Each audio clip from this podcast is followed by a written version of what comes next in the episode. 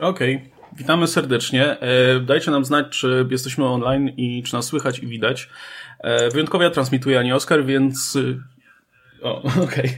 Okay. Więc nie mam jeszcze nie, mam, nie mam tak dobrze poustawionych jeszcze poziomów głośności na przykład, więc jakby ktoś z nas był za głośno albo za cicho, no to, to dawajcie nam znać, będę ustawiał na bieżąco.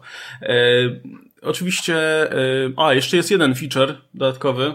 Tam po, e, ze z prawej strony wina diesela powinny się wyświetlać tipy, taki Bayer. więc więc jak, jak, jak ktoś wyśle tipa, no to powinien się pojawić na ekranie. Miejmy nadzieję, że zadziała.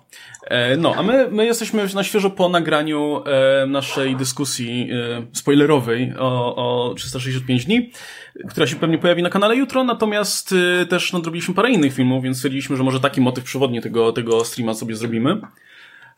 Natomiast y, y, y, oczywiście możemy sobie potem gadać i teraz Czekaj, gadać. czekaj, słychać mnie? Bo, bo, bo ludzie się pytają, czy mnie słychać. Mówię głośno i wyraźnie. No i teraz nie. No bo nic, nic nie mówiłeś o tej pory, więc ludzie nie mają. No wiem, no dlatego, dlatego, a dlatego sprawdzam, no, no żeby, żeby ktoś. No, okej. Okay. Słychać, no dobra. Jak, jak będzie za cicho, albo za głośno, czy coś, no to. No to, to, to, to dawajcie znać. E, dobra, teraz Radek, czekaj, jestem jak... bardzo głośno. To Radek, to jak y, na razie byłeś, nie, nie mówiłeś tak dużo jak ja, no to teraz to, to może za, zacznij od powiedzenia, jaki film może ostatnio widziałeś i który, który możesz zarekomendować. No ja widziałem ostatnio film, o którym będziemy mówić e, jutro, więc nie będę spoilerował, bo to było ciekawe przeżycie. I widziałem też Onward, o którym powiemy zaraz, więc jestem tak na świeżo i, i, i no o tym zresztą będziemy zaraz mówić. Kurczę, ja ostatnio oglądam dużo dokumentów e, związanych z kinem, jakoś mi łatwiej wchodzą, nie wiem, jakoś fabuły mi teraz ciężej wchodzą, nie wiem, czy przez ten okres właśnie, czy, czy, czy, czy nie wiem, z innych powodów, e, ale ostatnio na przykład oglądałem e, ten taki wielki dokument o, znaczy przypominałem sobie ten wielki dokument o e, koszmarze z ulicy Wiązów, nie wiem, czy widzieliście, ten czterogodzinny bryk o całej historii e, serii. Nie, czemu nie widzieliśmy? A, musicie bo, zobaczyć. Jesteśmy cały czas jeszcze przed obejrzeniem tego In Search of Darkness, tego takiego czterogodzinnego dokumentu o horrorach z lat 80. ogólnie, więc to... najpierw to. To... Okay. Potem będziemy się specjalizować dopiero. Ale to, to jest najlepsze. No, no, no. Nie, bo to jest najlepszy, najlepszy dokument poświęcony w ogóle slasherom i wiesz, skupiony jest oczywiście na Freddym, ale to jest tak fantastycznie zrobione. Każdy film jest omówiony naprawdę konkretnie, plus masz kupę aktorów posadzonych przed kamerą, żeby opowiadali, jak tam było na planie, nie jak to wszystko wyglądało. Masz jeszcze Wesa Cravena, bo to było jeszcze za czasów, kiedy mieliśmy Wesa Cravena i to jest tak do, dogłębne, tak treściwe i mówię, cztery godziny siedzisz i oglądasz historię Koszmaru z Wiązów. Jest fantastyczne. Ja sobie to przypomniałem chyba po dekadzie teraz i, i się dalej bawię znakomicie.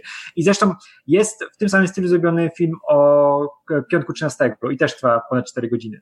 Więc no, tutaj się przykładają, kurczę, jak dostajesz jakiś film, na przykład był dokument też ostatnio oglądałem o Spielbergu, nie? To wiesz, Spielberg, wielki ten twórca, to i półtorej godzinki mu dali, nie? Bardzo fajnie, ale to nie jest Freddy, który dostaje cztery. Co? No dobra, dobra. A właśnie, a propos dokumentów, troszkę jedną rzecz przyniosę. I teraz ja jestem, ja jestem za głośno, to się ściszę może troszkę. Troszeczkę, ale nie, nie, bo myśmy się już podgłośnili, wiesz? Aha, dobra. Y no ja tak stopniowo poprawiam, żeby, żeby nie było tak, że nagle się wiesz, zmieni o 180 stopni. E, bo dzisiaj są e, urodziny George'a, Corm e, George'a Rogera Cormana, więc polecam takie coś. Corman's World to jest dokument właśnie o e, wpływie Rogera Cormana generalnie na kino i na, na tych wszystkich, na, masę, na, na kariery masy osób związanych z kinem, nie? Więc od, od Rona Howarda przez Quentina Tarantino po Eli Rotha i Martina Scorsese i tak dalej też masa fajnych, gadających głów i, i masa informacji tutaj o, o Kormanie. No. 90, 90 które dzisiaj? 94. 94, kurczę. Ładny wiek. No. Ale mam, dostaliśmy pierwszego tipa od Piotra Kubisiaka. Cześć, test tipa. Dzięki, okay. działa. Działa, potwierdzamy, że mamy. Znaczy, nie jestem pewien, czy superczaty się wyświetlają. Chyba tipy zwykłe się powinny wyświetlać normalnie, o ile dobrze kojarzę. Jak ktoś wyśle, to będziemy wiedzieć. Mhm. No ale to wiadomo, to, to czasami działa, czasami nie, więc nie dziwię się, że nie będzie działało. E, to ten, to może pomówmy jeszcze krótko o tym filmie, który mamy tutaj na grafice, bo tak bardzo lubię tę grafikę I, i użyliśmy jej w miniaturce i mamy w mhm. tle. Kurczę, mogę jako w sumie coś innego ustawić, bo ten Vin Diesel teraz ze wszystkich stron patrzy pod Tak, y, to tak, przyśladuje mnie to, że ostatnio wszędzie patrzy na mnie Vin Diesel, Ale film był nawet nie najgorszy. No, szczerze mówiąc, ten Bloodshot był lepszy niż myślałem, że będzie. I to tak o, o wiele. W sensie to nie, to nie było żadne, nic, nic wybitnego, szczerze mówiąc. I na dłuższą metę to było trochę męczące przez to, że wiesz, że oglądasz cały czas to CGI po prostu, jak ci bohaterowie w CGI biegają po, po tych tłach CGI i z tymi efektami CGI się czułeś, czułeś podczas oglądania tego filmu w którymś momencie jak, jak podczas gry w grę, tylko hmm. że nie, nie możesz sterować postacią. Były nawet takie momenty, kiedy bohater spadał i co chwilę było takie zwolnienie i po prostu czekają, aż się pojawi, wiesz, naciśnij X, nie? Że tutaj tak, quick time, quick time eventy, zwłaszcza w finale. Finał to był po prostu jeden wielki quick time event. Ale kurczę, w, w, sam pomysł na tę historię był naprawdę spoko. Podobało mi się to, że wiesz, że zaczynamy tę historię i ona sobie płynie normalnie, a potem się okazuje, że, że to jest część właśnie tego całego programu, wszczepiania wspomnień i no, tak dalej. No, dwa razy naprawdę... faktycznie tam jest jakiś taki fajny twist. No, i to, to, to było spoko. E, natomiast jeśli, jeśli mogę powiedzieć, co mnie rozczarowało, no to to, że Bloodshot nie wygląda jak Bloodshot w tym filmie. No. To jest po prostu Vin Diesel i trochę szkoda, bo e, ja nie jestem jakimś fanatykiem tego, żeby postacie z komiksu zawsze wyglądały w filmach i tak dalej, ale wiesz, z drugiej strony jednak no nieprzypadkowo te postacie komiksowe, wyglądając tak dziwnie albo charakterystycznie, to jest jeden z tych elementów, który, który sprawił, że są dzi do dzisiaj z nami, nie? Są do dzisiaj e, rozpoznawalne, lubiane i tak dalej, więc trochę szkoda z tego rezygnować jednak, nie? Gdzie w, w, w przypadku Wina Diesela myślę, że nie byłoby problemu, żeby go pomalować na biało i wiesz, dać mu tą czerwoną kropę na, na tym, na, na klacy piersiowej. Może dać mu włosy na przykład. A tak to po prostu Vin Diesel biega sobie. Ja myślę, że Vin Diesel ma w swoich kontraktach to, że ma wyglądać jak Vin Diesel i że musi być przynajmniej jedna scena, kiedy biega w żonobijce. Nie wiem, tak, tak zakładam. Jest uwielbiam niecałe 5 minut i już y, jest transformacja w Dominika Toretto, nie? Już musiało być. To jest tak piękne. Nie, ten film jest tak poczciwy i tego mi brakowało, wiesz, teraz na kwarantannie, jak chciałem, że trzeba siedzieć w domach, wiadomo jaka, jaka jest sytuacja i on był tak potrzebny, on jest tak oczyszczający, to jest takie gówno, jakie było potrzebne, nie? To nie jest taki typowo gówniany film, który jest po prostu słaby i cię męczy, nie? Tylko on cały czas angażuje, nie? Widzi, że tam po prostu Vin Diesel biega i robi te rzeczy, które robią Vin Diesel w filmach, ale to jest tak oczyszczające i tak potrzebne w tym momencie, że każdemu naprawdę polecam zobaczyć Bloodshota, bo to jest film, który się nie odnosi do niczego, jest sobie i się dzieje. I to jest, to jest, to jest najpiękniejszy typ filmu. W ogóle uwielbiam tę scenę na siłce, zresztą z Kubą Koliszem od razu o tym gadałem, nie? Jak, e, wiesz, dostaje te, te nanity i pierwsze co mm. idzie, to co może zrobić Vin Diesel? I wie, że to nie jest postać, wie, że to nie jest ten, ten bohater, ten Ray, e, Jezu, Whatever. Ten, ten, tak, tak, tak. To nie jest, tak, tak, tak. To nie jest, nie jest ten Ray, tylko e, to jest Vin Diesel, nie? Bo pierwsze co idzie, idzie siłkę, bierze, wiesz, hantelki, wchodzą łatwo, zaczyna bić w tą, wiesz, w ten, no, ten, ten no. słup. Bierze też sztangę jako hantelka, prawda? Tak, Czekaliśmy tak. tylko, żeby ugryzł. tak, i to był, a tu i wiesz, ten uśmiech. I ja mówię, o tak, chłopiec w swoim żywiole. Ja mówię, już wiem, że będę płynął przez ten film razem z nim. Hmm. No nie, no zaskakująco okej, okay, nie? Kompetentny film. Właśnie wygląda dokładnie jak to, czego można się było po nim spodziewać. Taki, takiego taniego mm. akcyjniaka, w ogóle z tą całą obsadą, która zawsze się w tych tanich akcyjniakach pojawia. Mm. Ci wszyscy aktorzy, którzy wyglądają, wyglądają tak samo, plus Tony Kebel, który po prostu w każdym śmieciu się pojawia, nie zawsze. E... Ja się strasznie ucieszałam, jak się pojawił to, Morris blisko końca. On gra tego, tego nerda, tego drugiego typa mm. informatyka, tego najzdolniejszego. I on jest super, on jest, on jest tak komiczny, on jest tak wyjęty trochę z innego filmu mimo wszystko, bo tam wcześniej wszystko jest tak jednak bardziej na poważnie i tak dalej. On przychodzi i tam co chwila po prostu jakiś dyrdy mały wygaduje i to mi się podobało. Jest taka urocza ten VHS śmieciuwa, ten moment jak poznaje tego super e, czarnoskórego hakera, nie? Który no. potrafi wszystko, którego tam zesetował, później siedzi w tym wanie oczywiście obłożonym technologią, nie? I wszystkich steruje, jest, jestem w domu, ale potrzebowałem takiego kina. E, ktoś się pytał, Paweł chyba się pytał, e, gdzie jest? Jest na Chili TV i na Rakuten do kupienia, czy tam pożyczenia, nie, ten, nie, nie, nie ma chyba gdzie do, na żadnym streamingu. Dawid pyta, czy pozdrowimy. Pozdrawiamy. Dobra. Okay. Nie wiem, nie wiem w sumie. Może co? Tak? Radek nie? No dobra, to, to, to nie wiem, nie wiem. No. Ja pozdrawiam. A mamy jakieś to superczaty? Do... Mamy, mamy superczaty. Yy, mamy tak, pierwszy superczat od yy, Radeka. Yy, wiem, że nie o ostatnio obejrzanych filmach, ale jaka jest wasza ulubiona rola Toma Hanksa? Hmm. Mm, kurczę, możemy sobie wyświetlić na chwilę rolę Toma Hanksa? Wpisz Tom Hanks. Ciężko, żeby jedno... Tyle ról Toma Hanksa, no właśnie. Wiesz, to, to Tom Hanks jest jednak zawsze, widać nie Toma Hanksa, ale on ma taką różnorodność tych ról. O, ja go bardzo lubię w e, Castaway. To jest, to jest w ogóle film, który lubię, taki, taki taki przyjemny strasznie do oglądania. Zresztą no, Zemekis potrafi w takie kino przygodowe, nawet jak masz gościa na wyspie uwięzionego.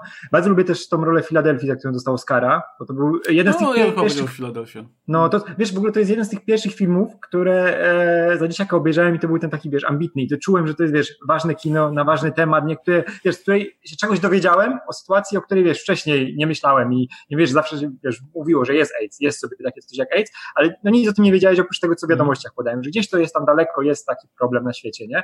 A tutaj miałeś to naprawdę wyłożone w tak przystępny sposób i tyle serca tam oddał Hanks, żeby to pokazać, że to jest e, bardzo, bardzo zasłużony Oscar, nie? Dużo bardziej wolę tą rolę niż na przykład tą Forestie Gumpie, nie? Mam, mam e, duży sentyment do Foresta Gumpa, ale, ale popis aktorski to jest u niego w Filadelfii. Ja bardzo lubię Toma Hanksa, szczególnie właśnie jako osobowość, bo to jest, wiesz, poza tym, że to jest sympatyczny człowiek, no to ma świetne poczucie humoru i ogólnie taka bardzo pozytywna postać w świecie filmu. Ale nie cierpię większości filmów, w których się pojawia Tom Hanks. To jest, to jest to, że w zasadzie ciężko mi było wymienić jakieś filmy z Tomem Hanksem, które naprawdę lubię, które, wiesz, które, ym, czy jakieś role, w sensie, wiesz, postacie filmowe, które grał Tom Hanks, które bym naprawdę bardzo lubił. Większość, większość albo nie cierpię, albo jestem neutralnie nastawiony. Nie wiem, nie cierpię Foresta Gumpa, nie cierpię Mili, e, nie, nie, nie cierpię tych wszystkich y, panu, y, tych kapitanów Philipsów.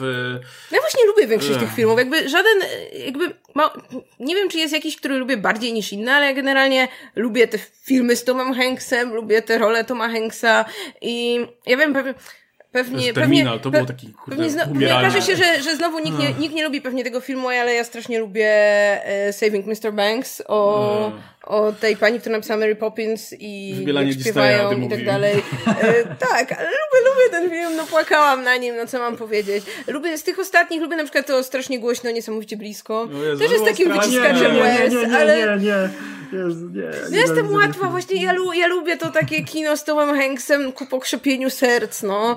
E, mm, tak. A ja, ja, ja, bardzo lubię, gdzie grał Milion Ról, no.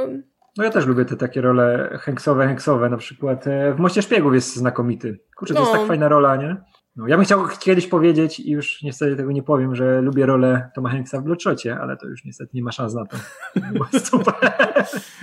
Ej, wiesz, jakby teraz Tom Hanks zagrał Bloodshota i dokładnie, wiesz, nic by nie zmieniali z tego filmu. Wygląda tak, jak wygląda z Dieselem, tylko grałby tam Tom Hanks. Wyobraź sobie, to myślę, sceny na siłce, te wszystkie sceny CGI, jest to było takie piękno, a, ale już nie zobaczymy. Trudno. Y, docent Świrozaurus wysyła nam y, super chat, żeby napisać Marta, strasznie seksownie wyglądasz w make-upie. Dzięki. Ja też chcę To takiego. nie są rzeczy, które lubię czytać. Ja, ja bym mógł tak coś przeczytać, poproszę. A mi nie napisze tego. A masz make-up? Może mam. To, nie, to bardzo dobry, bo nie widać. Światło włączę, bo nie widać. Czekaj. Czekaj, może teraz nazbieram na jakiegoś typa. E, czym Sim pisze, z Dragon Ball wolę oryginalną sagę oraz GT od Z. No pewnie, że tak, kurczę. Czy S to powtórka z Z? Czy są jednak poza walkami są przygody? Pozdro Łukasz GTS, spoko.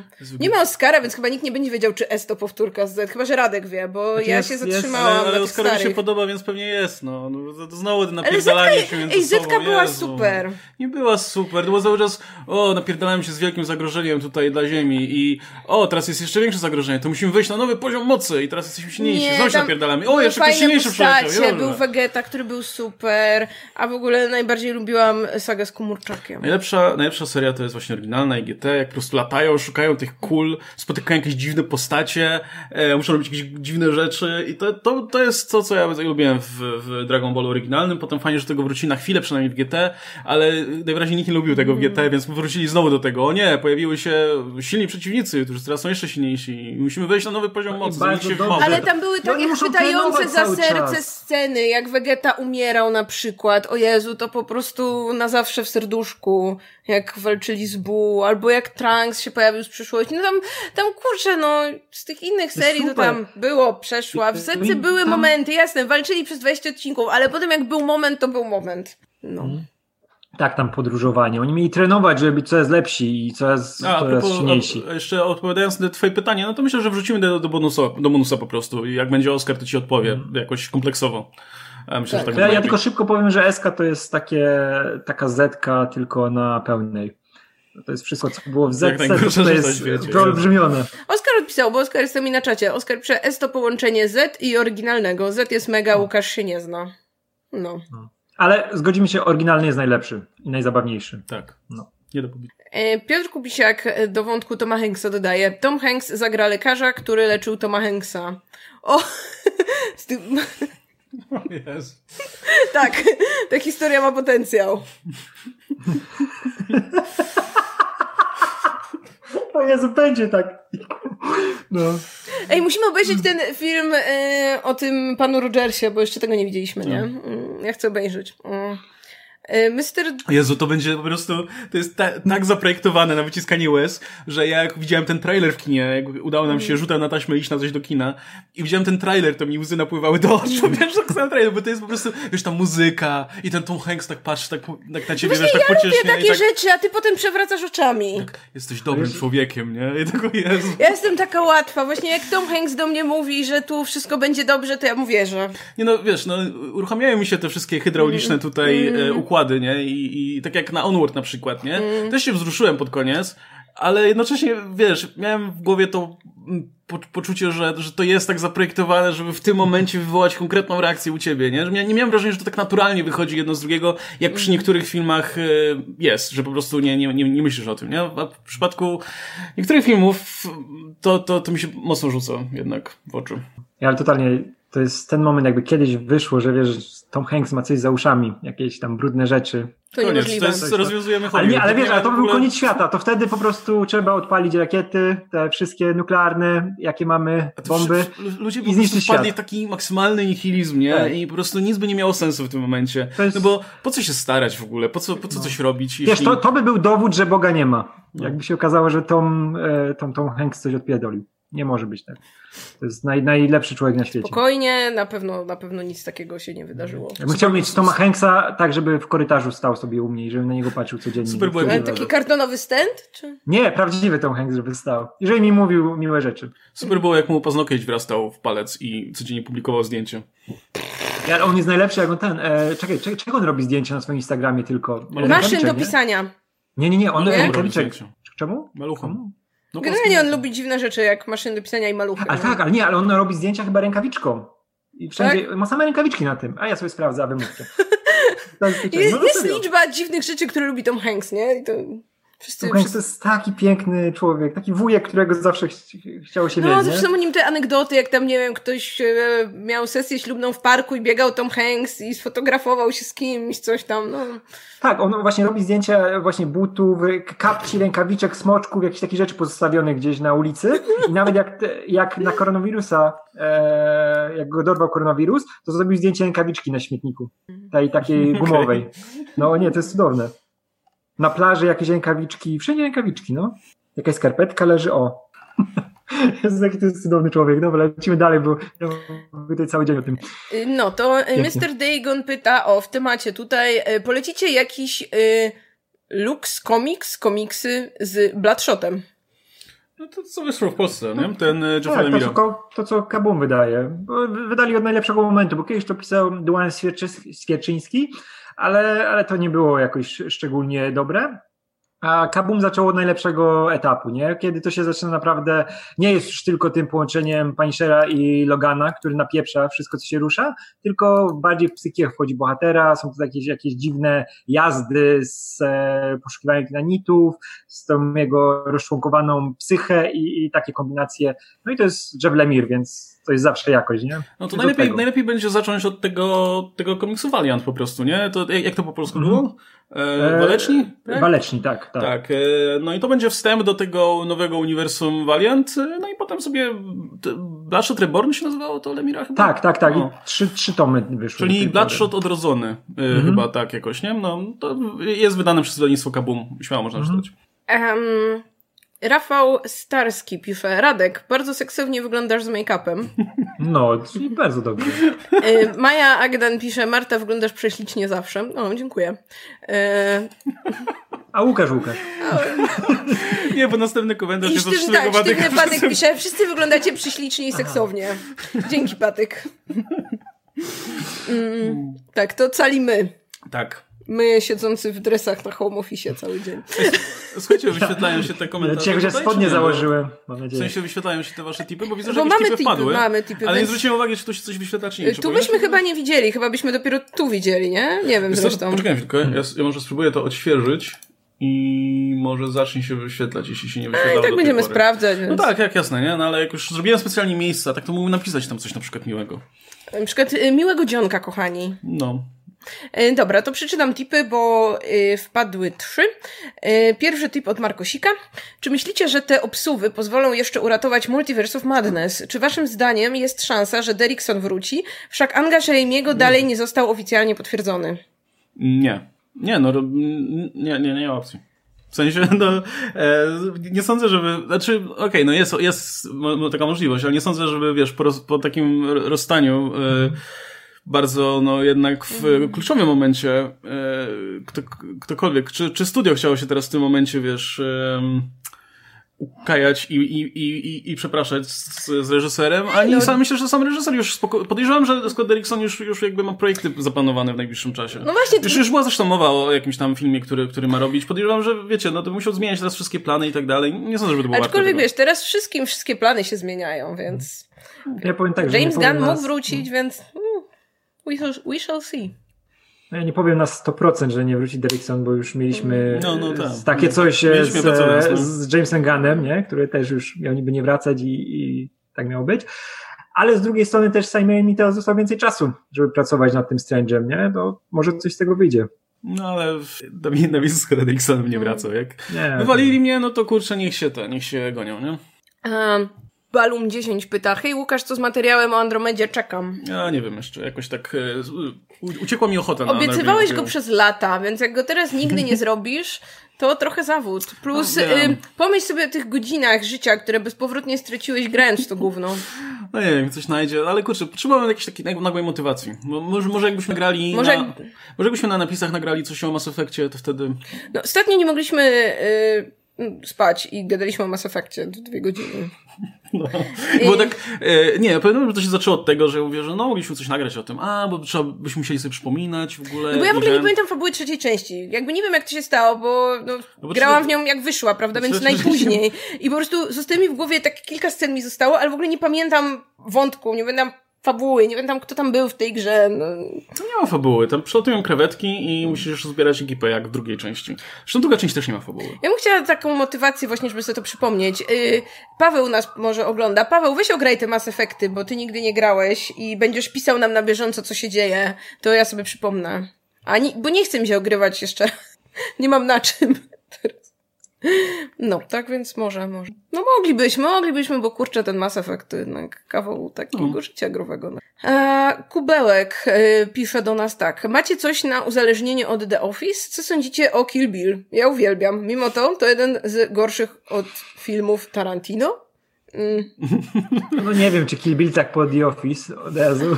Znaczy, ja nie widziałam The Office, ale Kill Bill bardzo lubię, więc... E... e to to ja, ja oglądałem The Office i obejrzałem całość, więc e, powiem tak, że najlepszym sposobem na uniezależnienie się od The Office jest po prostu oglądanie dalej The Office, bo poziom spada po prostu po jakimś czasie.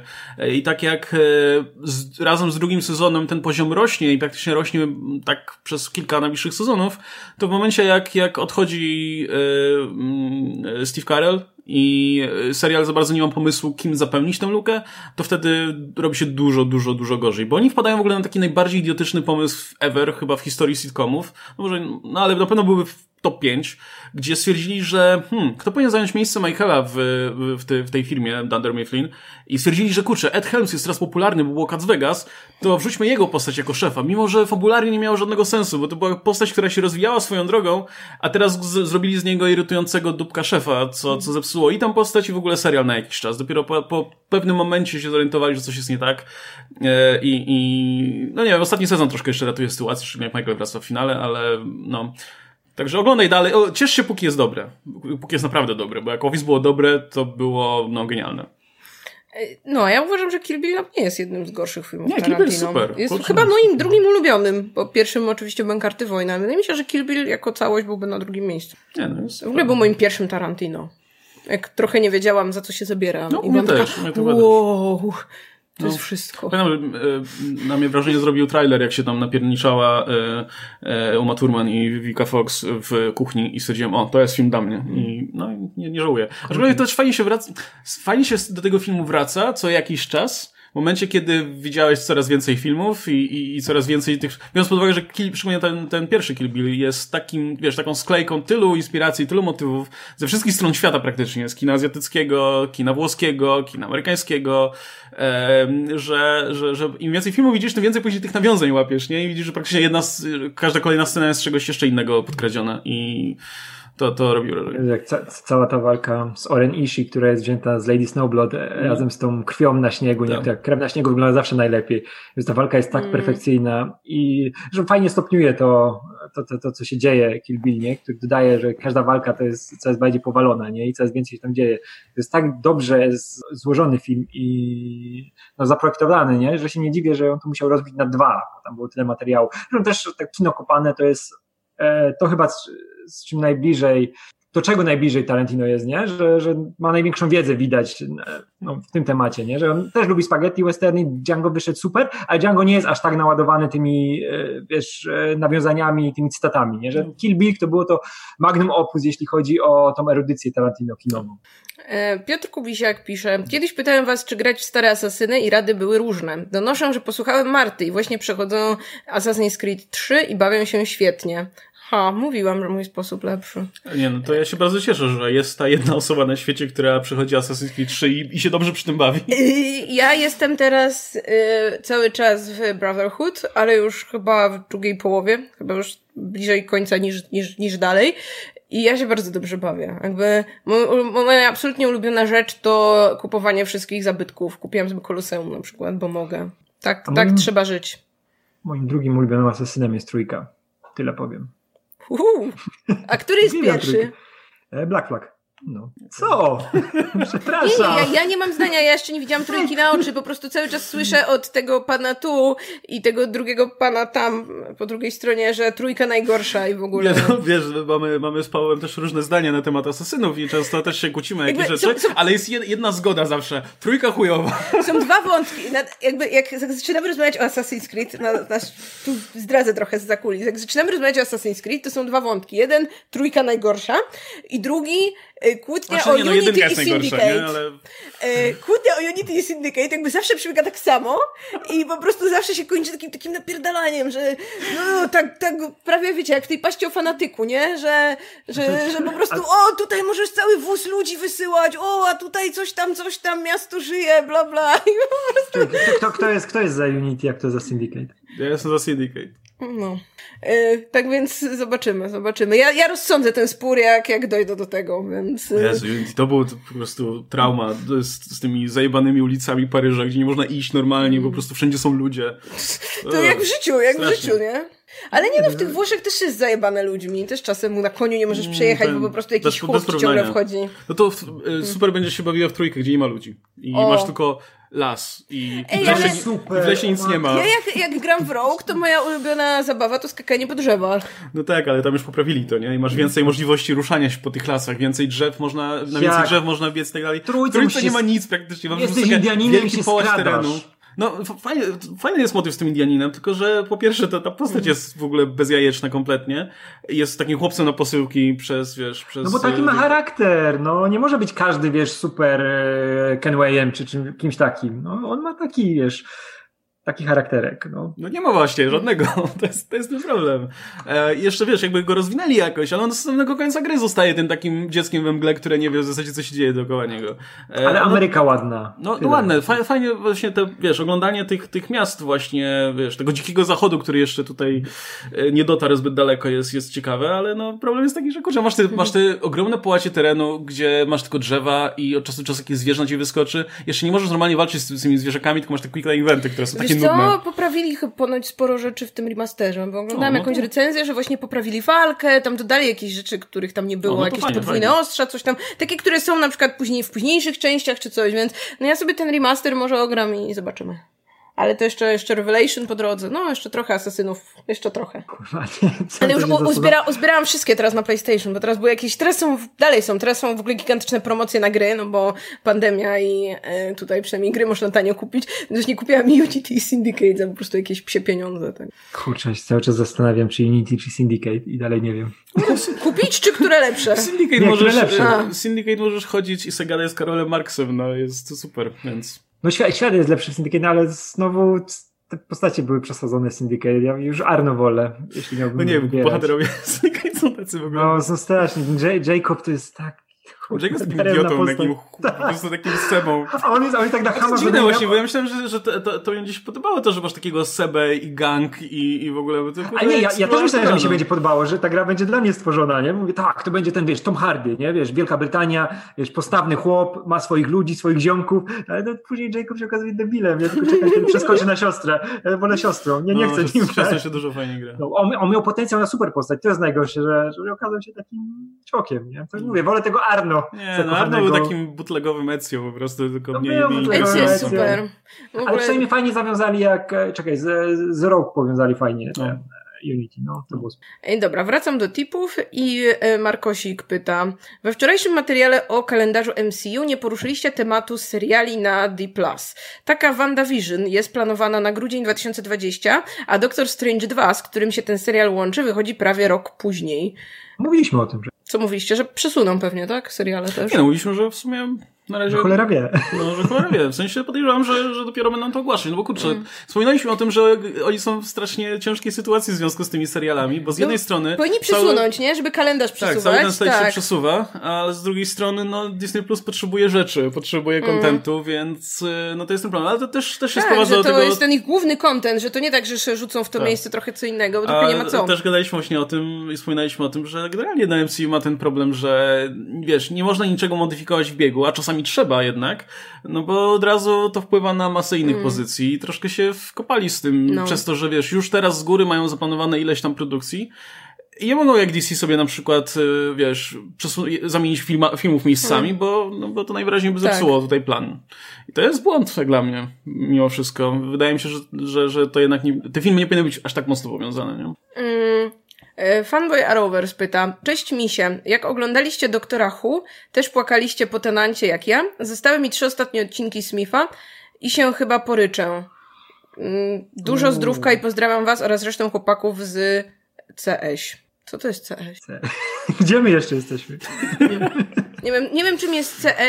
E, w każdym razie, no ja płakałam po tenancie. Bardzo płakałam po tenancie i jakby moja, ża moja żałoba trwa dalej, to znaczy, no najpierw odczekałam ileś i zanim przeszłam do kolejnego doktora, no i tak nie siadło, więc później znowu czekałam ileś i później jakby zmęczałam już ten pierwszy sezon ze Smithem, który był, a później stwierdziłam, że to chyba nie ma sensu, bo ja dalej jestem sierotą po tenancie. Ja nie płakałem, ja cieszyłem się, że to już koniec, bo odcinki, te ostatnie odcinki, ten ostatni sezon z Nantem były fatalne, a End of Time, te, ten dwuodcinkowy finał, to są jedne z najgorszych w ogóle odcinków w historii Doctor Who. I jeśli miałbym z czegoś płakać, to tylko z poziomu tego odcinka, z tego mastera, który napierdalał promieniami i wpierdalał burgery i to, Jezu, to było to tak jeszcze okropne. później były odcinkiem, później były te spe, spe, specjale, zanim pożegnaliśmy ten Tak, niektóre były no. ok i na koniec było, było to mastera, mastera na śmietniku znaleźli, to było to, nie? To było to. No. I to było tak złe. No ale potem przed Matt Smith i zaczęły się dobre odcinki, więc było wszystko ok. Ale jak Matt podchodził, to faktycznie było mi smutno. Szczególnie, że on miał piękny finał właśnie. To jeden z fajniejszych finałów i on tak pięknie powiązał w ogóle całą historię y, tego doktora. Nawiązywał do tych wątków w ogóle z samego początku. E, także bardzo, bardzo dobra robota. W ogóle ten okres Mata Smitha zdecydowanie najlepszy. Przez to, że on był też, kurczę, mega spójny jednak, nie? To nie było takie rzucanie wątków od tak sobie, tylko to faktycznie było związane jedną historią. Ten cały etap jednego doktora był, był jedną spójną historią i potem się posypało. Niestety po tych trzech sezonach z Capaldim odpadłem od tego. Nie wiem, znaczy z tego sezonu ze Smithem, który ja obejrzałam, to jedyny odcinek, jaki zrobił na mnie wrażenie, to był ten z Van Gogiem, bo to było faktycznie coś nowego, coś, czego wcześniej nie widziałam w tym serialu, no i był też taki totalnie ruszający za serduszko, ale tak to to wcześniej, to miałam wrażenie, że tam jest strasznie dużo jednak recyklingu tych potworów, nie. czy wątków, Jak, typu, no wiecie, wcale nie. nie no, sezon, wiecie, sezon tam któryś tam z Tenantem na przykład wprowadził te anioły i kurczę, to był nowy koncept, to było coś przerażającego, to było coś, co robiło wrażenie. Potem e, mamy w tym piątym sezonie ze Smithem, mamy ten znowu ten koncept z, z aniołami, i, to, to i to już w ogóle nie działa. Jakby, to, Oczywiście, że działa. Nie, to ktoś zrobił jeszcze raz to samo. Tak samo, tak samo z innymi tymi rzeczami, które po prostu wracają i to takie... Yeah. Wymyślcie coś nowego.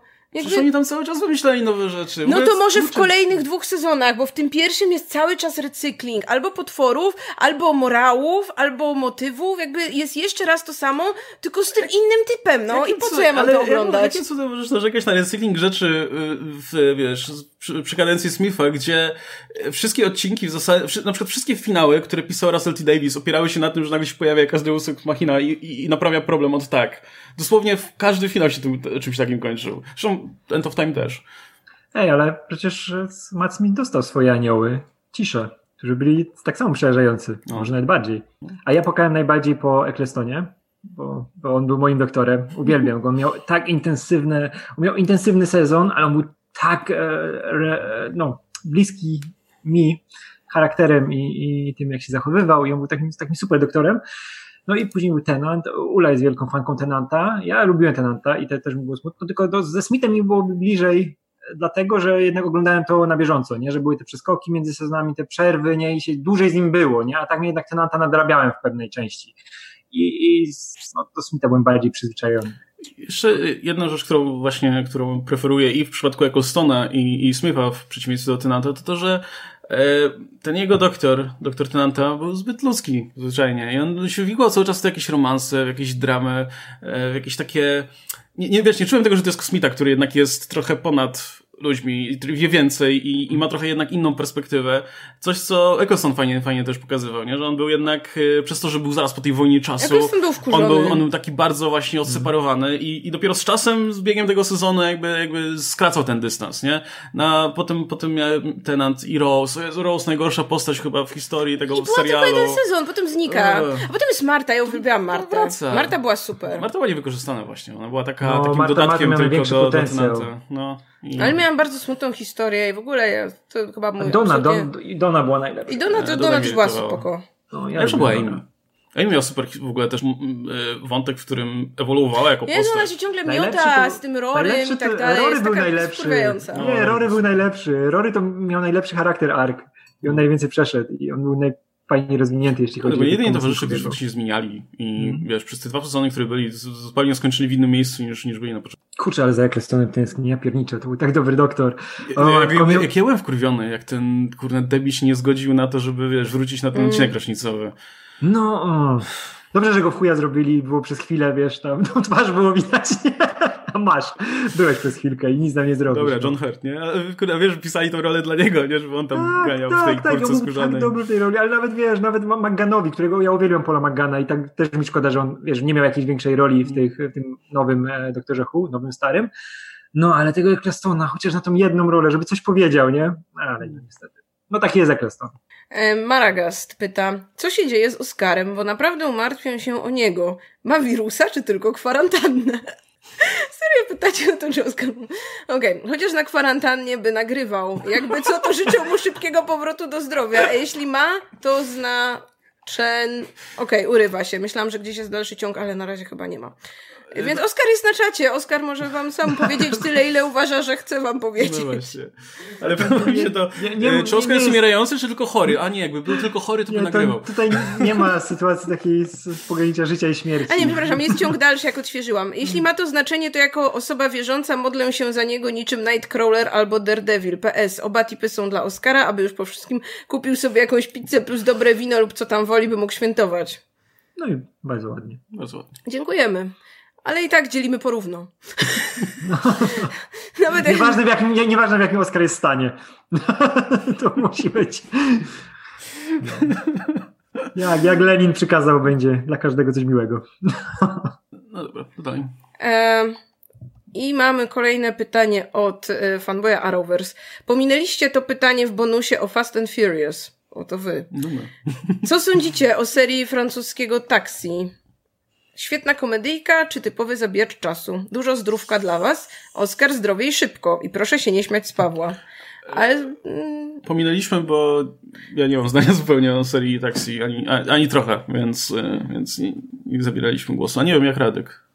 To ja powiem tak, że z Paweł się nie śmieje, bo to jest za łatwe. E, a jeśli chodzi o serię z Taxi, to też, też kurczę, ja w ogóle nie pamiętam. Pamiętam, że za dzieciaka oglądałem, bo to był ten okres, kiedy te francuskie akcyjniaki nas wchodziły, wiesz, takie komediowe akcyjniaki, było właśnie Taxi, chyba ile to było, pięć albo sześć części, z których tylko jedna była ta pierwsza oglądana i pamiętam, że ten kierowca jeździł w koszulce Zidana z 98 roku, już mistrzostw świata. To jest jedyne, co pamiętam. I, ale bardziej z tego okresu, troszkę przeskoczę, pamiętam Yamakasi. I to bardzo lubiłem, bo to był ten popieprzony koncept, że po Yamakasi wszyscy chcieli parkour uprawiać i wszyscy chcieli skakać po dachach i to było takie cool.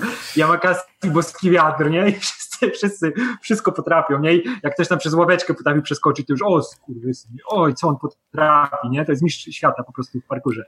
No i to, to bardziej pamiętam, o tym mógłbym coś powiedzieć, ale o taksi jak przez mgłę. Pamiętam, że był ten taki montaż fajny, jak jechał przez miasto i był taki nagły, bo to było to jeszcze pobesonowe, nie? I widać było, że no to zresztą jest besona produkcja. To ja, ja powiem, że był fajny odcinek The Office. Ja powiem, że w życiu nie widziałam taksi, ale i powiem też, że nie, ja, ja się nie śmieję z Pawła, tylko z Pawłem. Jakby ja cały czas uważam, że y, przyjacielskie dogryzanie sobie to część y, każdej y, dobrej relacji, więc y, tak jak tutaj między sobą śmieszkujemy czasem z siebie, tak z Pawłem też śmieszkujemy i nikt mi tego nie odbierze. No. Proszę wyjąć kije z tyłu. Y, i... Tak ja, Pawła, ja, ja się sobie właśnie tak po przyjacielsku żartuję z Pawłem, nie żebym coś, ja Pawła bardzo lubię. Właśnie mam wrażenie, że co jakiś czas musimy podkreślać takie rzeczy, jak nie wiem, że nie wiem, ja i Radek się nie nienawidzimy, albo Oskar i Paweł się nie nienawidzą, bo to gdzieś umyka. O, Aquas pisze, najlepszy parkour jest The Office, to prawda, zdecydowanie.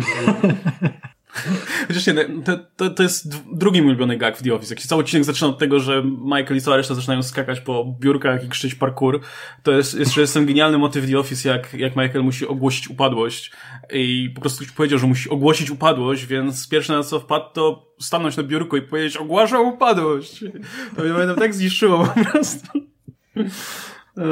E, dobra, to wróćmy może na chwilę do super chatów, bo nam tutaj kilka y, wpadło. E, Mister Nickname pyta, czekacie na Osbornów w Spider-Manie z Tomem Hollandem?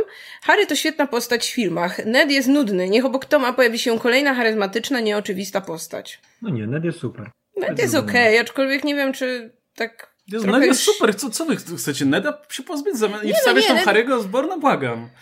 Znaczy ja mam za dużo Harry'ego Osborna, bo po prostu, mimo że, że wiecie, nie wiem, nie czytam komiksów, no to przez to, że w poprzednich filmach był Harry Osborn, w grze był yy, telepatycznie Harry Osborn, jakby mam wrażenie, że po prostu Harry Osborn, a zwłaszcza jego, jego ojciec, no to są tak na maksa już wyeksploatowani, więc yy, więc nie, ja bym chciała coś nowego. Nie, no, ja się zgadzam z tym, że kurczę, no jednak cała poprzednia trylogia, ta sama Raimiego, jednak się opierała na tej relacji, no nie opierała, ale ba, ważnym... O Boże, błagam, nie dawajcie trójkąta miłosnego, ważnym, nawet jeśli będzie Harry Osborn. Ważnym wątkiem był, była ta relacja Petera z Harrym, która się rozwijała przez te trzy filmy i z tym całkiem fajnym finałem zresztą trzeciej części, e, więc e, bez sensu będzie powtarzać to teraz znowu, nie? Tym bardziej, że no Amazing Spider-Man 2 wrócił do Harry'ego Osborna i okazało, i, i, i zresztą pokazał, że nie ma co wracać do tej postaci tylko po to, żeby była, nie?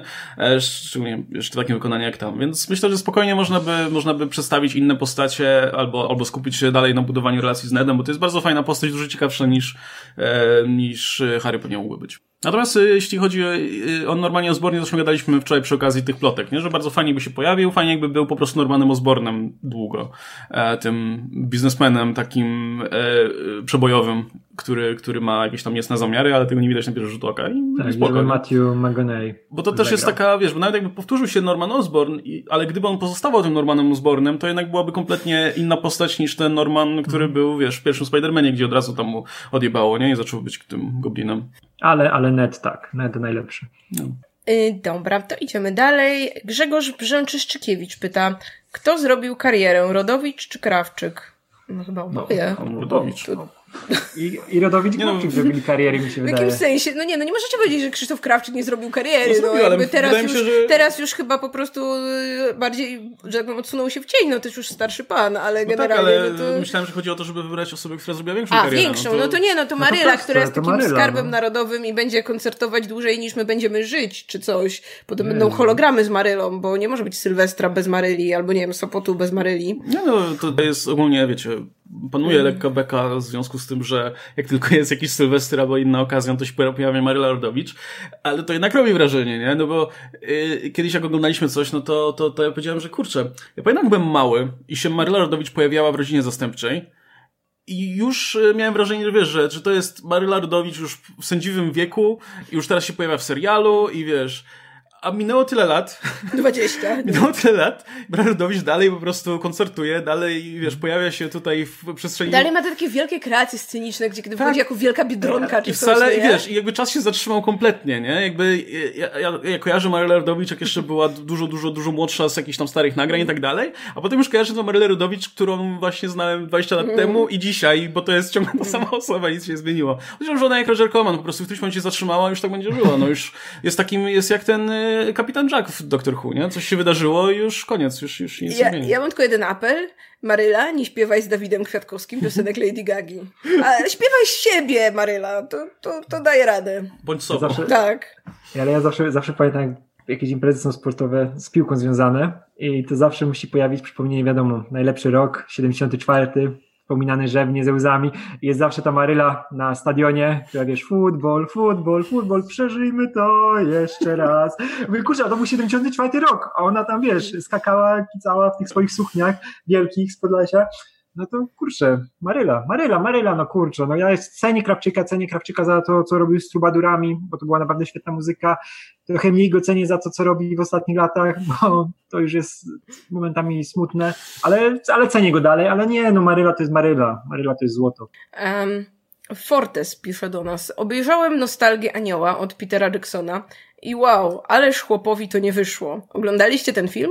Co sądzicie o tym dziele i jego filmach? Ja pamiętam, że ja to widziałam w kinie jeszcze, jak to było. I pamiętam, że to było taki, takie apogeum skliwości i nie. No nie. Kurczę, nie, nie kojarzę. Który to był? Yy, to był ten, tam chyba grała Sir Sharon. Yy, o dziewczynie, która chyba została porwana i zgwałcona i, i zamordowana i, i, potem wracała jako duch, czy coś, coś tak, takiego. Tam... Strasznie ckliwe okay. to było. I ten, ten, ten, ten pedofil, on był tam, jak nie wiem, mieszkał niedaleko czy coś takiego i ona, i ona w ogóle była w jakichś zaświatach i jakieś tam były właśnie przebitki z tego, nie? No. Tutaj na jednym planie rozwiązywali tą sprawę morderstwa, a na drugim było to, że ona tam jest w tym czyśćcu czy gdzieś, nie? I coś tam podróżuje i że tam muszą wyjaśnić jej. Jezu, jak przez mgłę to pamiętam. I pamiętam, że ten aktor, który ma taką kaprawną twarz, grał tego pedofila. Stanley no, Tucci taki... chyba grał. Tak, Stanley Tucci. No, on ma tak, jak z tym wąsem był takim, nie? Paskudny. On grał takie najbardziej pedofilskiego pedofila, jakie sobie można wyobrazić w kinie. Taki wąs paskudny i o. Mm, a, a, a, ogólnie o filmach Jacksona, no to... Ja... No i no Władca Pierścieni no, szanuję. No, znaczy ja nie przypadam za Władcą Pierścieni, ani za tym, za tym taki, za właśnie tym sklipem okresem u niego, ale to ten, te, lubię te horrory, lubię Dark, nie, Darkman to był Raimiego, on miał ten... Yy... On miał Martwicę Mózgu. Nie, miał zły, zły smak. Nie no, to był ten pierwszy, to w ogóle zły smak się świetnie ogląda dzisiaj, bo to jest tak pojebany no. film.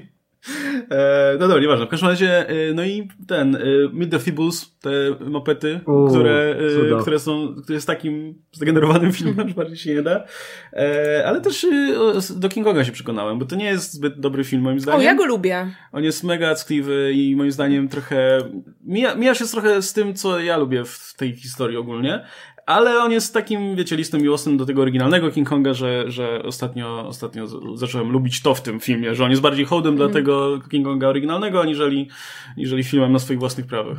E, I Rafał Starski e, do doktora dodaje, Eccleston najlepszy, jego głęboki smutek relatable. No, Prawda. jego uszy, to bardzo lubię jego Jezu, miał taką kosmiczną twarz, nie? Widać było, że on nie jest z Ziemi. No. Nie, ale on zawsze, ja uwielbiam to, wiesz, że wszyscy żyją, wszyscy muszą żyć, nie? I wszystko jest, wiesz, ekscytujące. Everybody lives, tak. The Doctor tak. Dances to jest po prostu tak. ten moment, kiedy ja tak. już wiedziałam, że kocham ten serial. Ogóle cały czas moje ulubione odcinki, chyba ever, e, właśnie Empty Child i Doctor Dances. No i tam, przecież tam się pojawia też e, Jack Harkness pierwszy raz, nie? No tak, tak, tak. Mm. O Jezu, miał tak, taką chemię z Harknessem piękną. Mm. No, twarz z bow. Oh. oh. Ja w ogóle uwielbiam Harknessa. Ja przez niego potem obejrzałam, kurde, całe Torchwood. Wow. Które miało dobry trzeci sezon. Ten taki Jezu. krótki, chyba pięcioodcinkowy. Ja lubię Ja nie, znaczy, pierwsze dwa sezony Torchwood ja to jest totalna padaka. Nie dojechałem do trzeciego sezonu, bo odpadłem gdzieś tak w połowie chyba drugiego, stwierdziłem, że nie, nie, nie, nie jakby trzeci, są granice, tak? Trzeci sezon Torchwood jest moim zdaniem przyzwoity. Natomiast ten dziwny czwarty, który robili Amerykanie i połowa obsady już nie wróciła, nie, czwar, ale, nie, ale, ale ten, trzeci ale... sezon jest totalnie chwytający za no. serduszko. Jezu, i... ale przecież te pierwsze odcinki to była tak dramat. E, tam jest ten taki najgo, ta... najgorszy odcinek chyba ever, gorszy niż, ten, niż, ten, e, niż ta historia z płytą chodnikową Doctor Who, gdzie e, ten Jan to trzyma tą dziewczynę, która jest półcybermenką i tam... Tak, tam jest jakaś relacja seksualna, nie? Tam I, i, ten, I na końcu ona walczy z tym pterodaktylem, to jest najgorsze, że na świecie po prostu. Napierdala się z pterodaktylem w CGI. Jest... W ogóle czemu nie mieli tego pterodaktyla tam?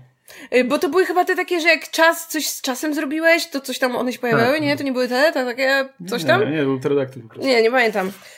to, to był taki normalny pterodaktyl, no to, to, to nie były te takie potworki, No w każdym razie ja, ja obejrzałam całe Torchwood i jestem z siebie dumna. Ale trzeci sezon warto. Nikt ci tego warto. czasu nie odda, wiesz.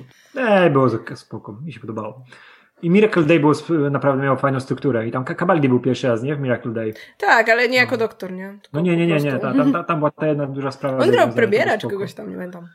Ja pamiętam, jak ten czwarty sezon był właśnie, który w Ameryce już robili, już było to otwarcie takie, wiesz, mega blockbusterowe, jakby mm. gdzieś tam po plaży jakimś jeepem zapieprzają, kogoś napieprzają z jakiejś bazuki. Też takie, o oh, fuck. Ja już czwartego sezonu nic nie pamiętam, tego obejrzałam tylko, żeby odhaczyć już, ale no właśnie dla mnie trzeci sezon to była taka fajna, fajna tam Już, tam już nikt nie został z oryginalnego mm. składu oprócz, oprócz Jacka, nie? Nie no, została ta laska, ta Gwen. A, tak, tak, tak, tak, ona i Jack, no. Ale no z tych, z tych, z tych Ale ona mnie zawsze nie? wkurwiała, ona była taką, no ona miała być tym taką postacią widzenia, że jest nowa, wszystko dla niej nowe, coś tam, coś tam, ale Jezu, ona była okropna, była najgorszą postacią z tych Ja lubiłam tego Owena ze składu. O, Owen. Owen i ten, ten e, chłopak e, Jacka.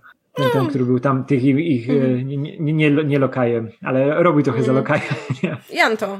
No, tak, Janto. O, I on w ogóle fajną miał też tą drogę, nie? że jak z tego właśnie takiego gościa załatwiania wszystkiego, w końcu był tym normalnym członkiem, nie? już w Miracle Day. Dobra. Markosik y, pyta, o, też o doktora chyba. Co do pyta, a nie, to o doktora Strange'a. Co do pytania o doktora, pytałem jeszcze y, o tym, jak półroczna obsuwa może pomóc temu filmowi.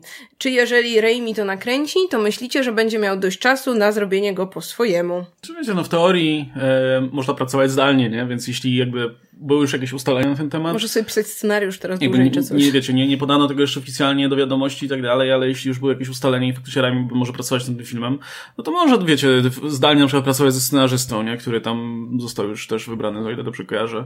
Tak, mieliśmy materiał o tym nawet. E, I mogą już ustalać jakieś rzeczy, powiedzmy, nie? W, w teorii. Natomiast, no, i tak, i tak jakby nie, nie można się spotkać, wiecie, na, na, no chyba, że na konferencji zdalnie też. E, niby może pomóc w teorii, nie? No ale kurczę, jednak ciężko, ciężko coś w tym momencie powiedzieć mimo wszystko. Nie wiem na jakim, na jakim etapie w tym momencie jest ten film, poza tym, że scenariusz się tworzy, bo, bo ten scenarzysta ponoć już, już nad tym... I Markosik, e, kolejny tip. E, Radek, czy gdybyś spotkał na korytarzu Henry'ego Cavilla, Chrisa Evansa i Toma Hanksa, to czy rozważyłbyś zmianę orientacji? Na tym korytarzu. Okay. E, bo, uwielbiam, bo uwielbiam słuchać z jaką pasją ubóstwiasz hollywoodzkich aktorów. To chyba orientacje no, tak nie działają. Jakby ja generalnie nie wiem, co w, co w tym korytarzu Radek miałby im zrobić, nawet gdyby w tym momencie zmienił no, orientację. Ja ich, ja ich pełni heteroseksualnie kocham za to, co robią i za to, jakimi są ludźmi. Bardzo, bardzo ich lubię, nie? Każdego za coś innego, więc tutaj nie wiem, po co miałbym orientację zmieniać dla Toma Hanksa, bo raczej, raczej nie chciałbym nic z Tomem Hanksem, wiesz, nie iść w Massimo z Tomem Hanksem, bo, bo to Ale to może z Chrisem Evansem. Z Chrisem, no to, to byśmy musieli pomyśleć, bo to jest naprawdę piękny człowiek i może za piękny nawet. Tacy ludzie nie powinni istnieć, ale jak już istnieje, to może, może coś. Nie wiem, nie wiem, nie wiem, nie wiem, co bym zrobił, jakbym zobaczył, wiesz, takich ludzi na korytarzu, ale nie wiem, gdzie na korytarzu. Nie jakbym ich zobaczył, nie wiem, teraz na przykład na sorze, to bym się wystraszył trochę i by było źle. Zależy gdzie na korytarzu. Jakby u siebie w domu zobaczył na korytarzu. To by było, to by było zajebiste. To by ich tutaj dał do kamerki, byśmy odcinek da, Daj znać Radek wtedy. To. No to, to tak kręcimy wspólny odcinek. Ja się tak jak był, wiesz, wstawię, tutaj Hanks, tutaj Chris Evans, nie? No fajnie. No i tyle, no i tyle. Nie, nie wiem, co bym zrobił. Zwariowałbym. Najlepsza opcja. E, I e, kolejny tip od fanboya Arrowverse. CS, podcast Czwarta Ściana. To nie reklama, chciałam tylko pozdrowić chłopaków. Okej, okay, spoko. E, My też pozdrawiamy. Mi się tam End of Time podobało. Jestem suką na syfy. No, ja wiem, chodzi o stację sci-fi, ale nie mogę tego powstrzymać. Okay. to zabrzmiało. Chyba, nie? Czy syfy takie faktycznie syfy? Tak, suko na syfy. Jestem suką na syfy. Wow. To jest automatyczna demonetyzacja w ogóle. Suka na syfy to brzmi jak jakiś, wiesz, ten, na, na forum, żeby sobie status ustawić w 2003, jak słuchałem Evanescence. Suka na syfy. To jest ten to, to nieznany... Zdzir na syfy, zdzir na syfy. To jest ten nieznany film Piera Paolo Pasoliniego, nie? oh. Uh, and... Dobra. Przepraszam, przepraszam, e, dokończę. Arrowverse przesunięte i trzeba oglądać Power Rangers. nie trzeba pod rynnem po prostu. Nie trzeba. Nie, trzeba, nie, nie, wpad, nie wpadaj w to bagno. Nie, niektóre, niektóre są fajne, ale, ale może, może nie za głęboko. No. Nie, bo było jedno, jest ulubiony sezon Power Rangers, który obejrzałem cały, który jest, jest taki jeden, kurczę, to jest... Ja obejrzałam RPM.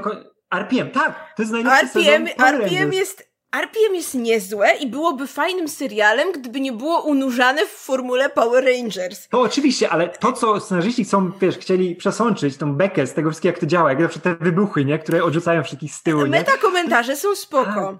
I tam jest potem, tam jest jeden taki, powiedzmy, trochę mroczniejszy, poważniejszy wątek, on też jest spoko. Ale fakt, że to dalej jest to kurwa Power Rangers, gdzie zauważasz tę prawidłowość, że z każdym potworem walczą jak jest mały, a potem jak jest duży, jakby, no, no nie, no może jakby to miało 10 odcinków, ale...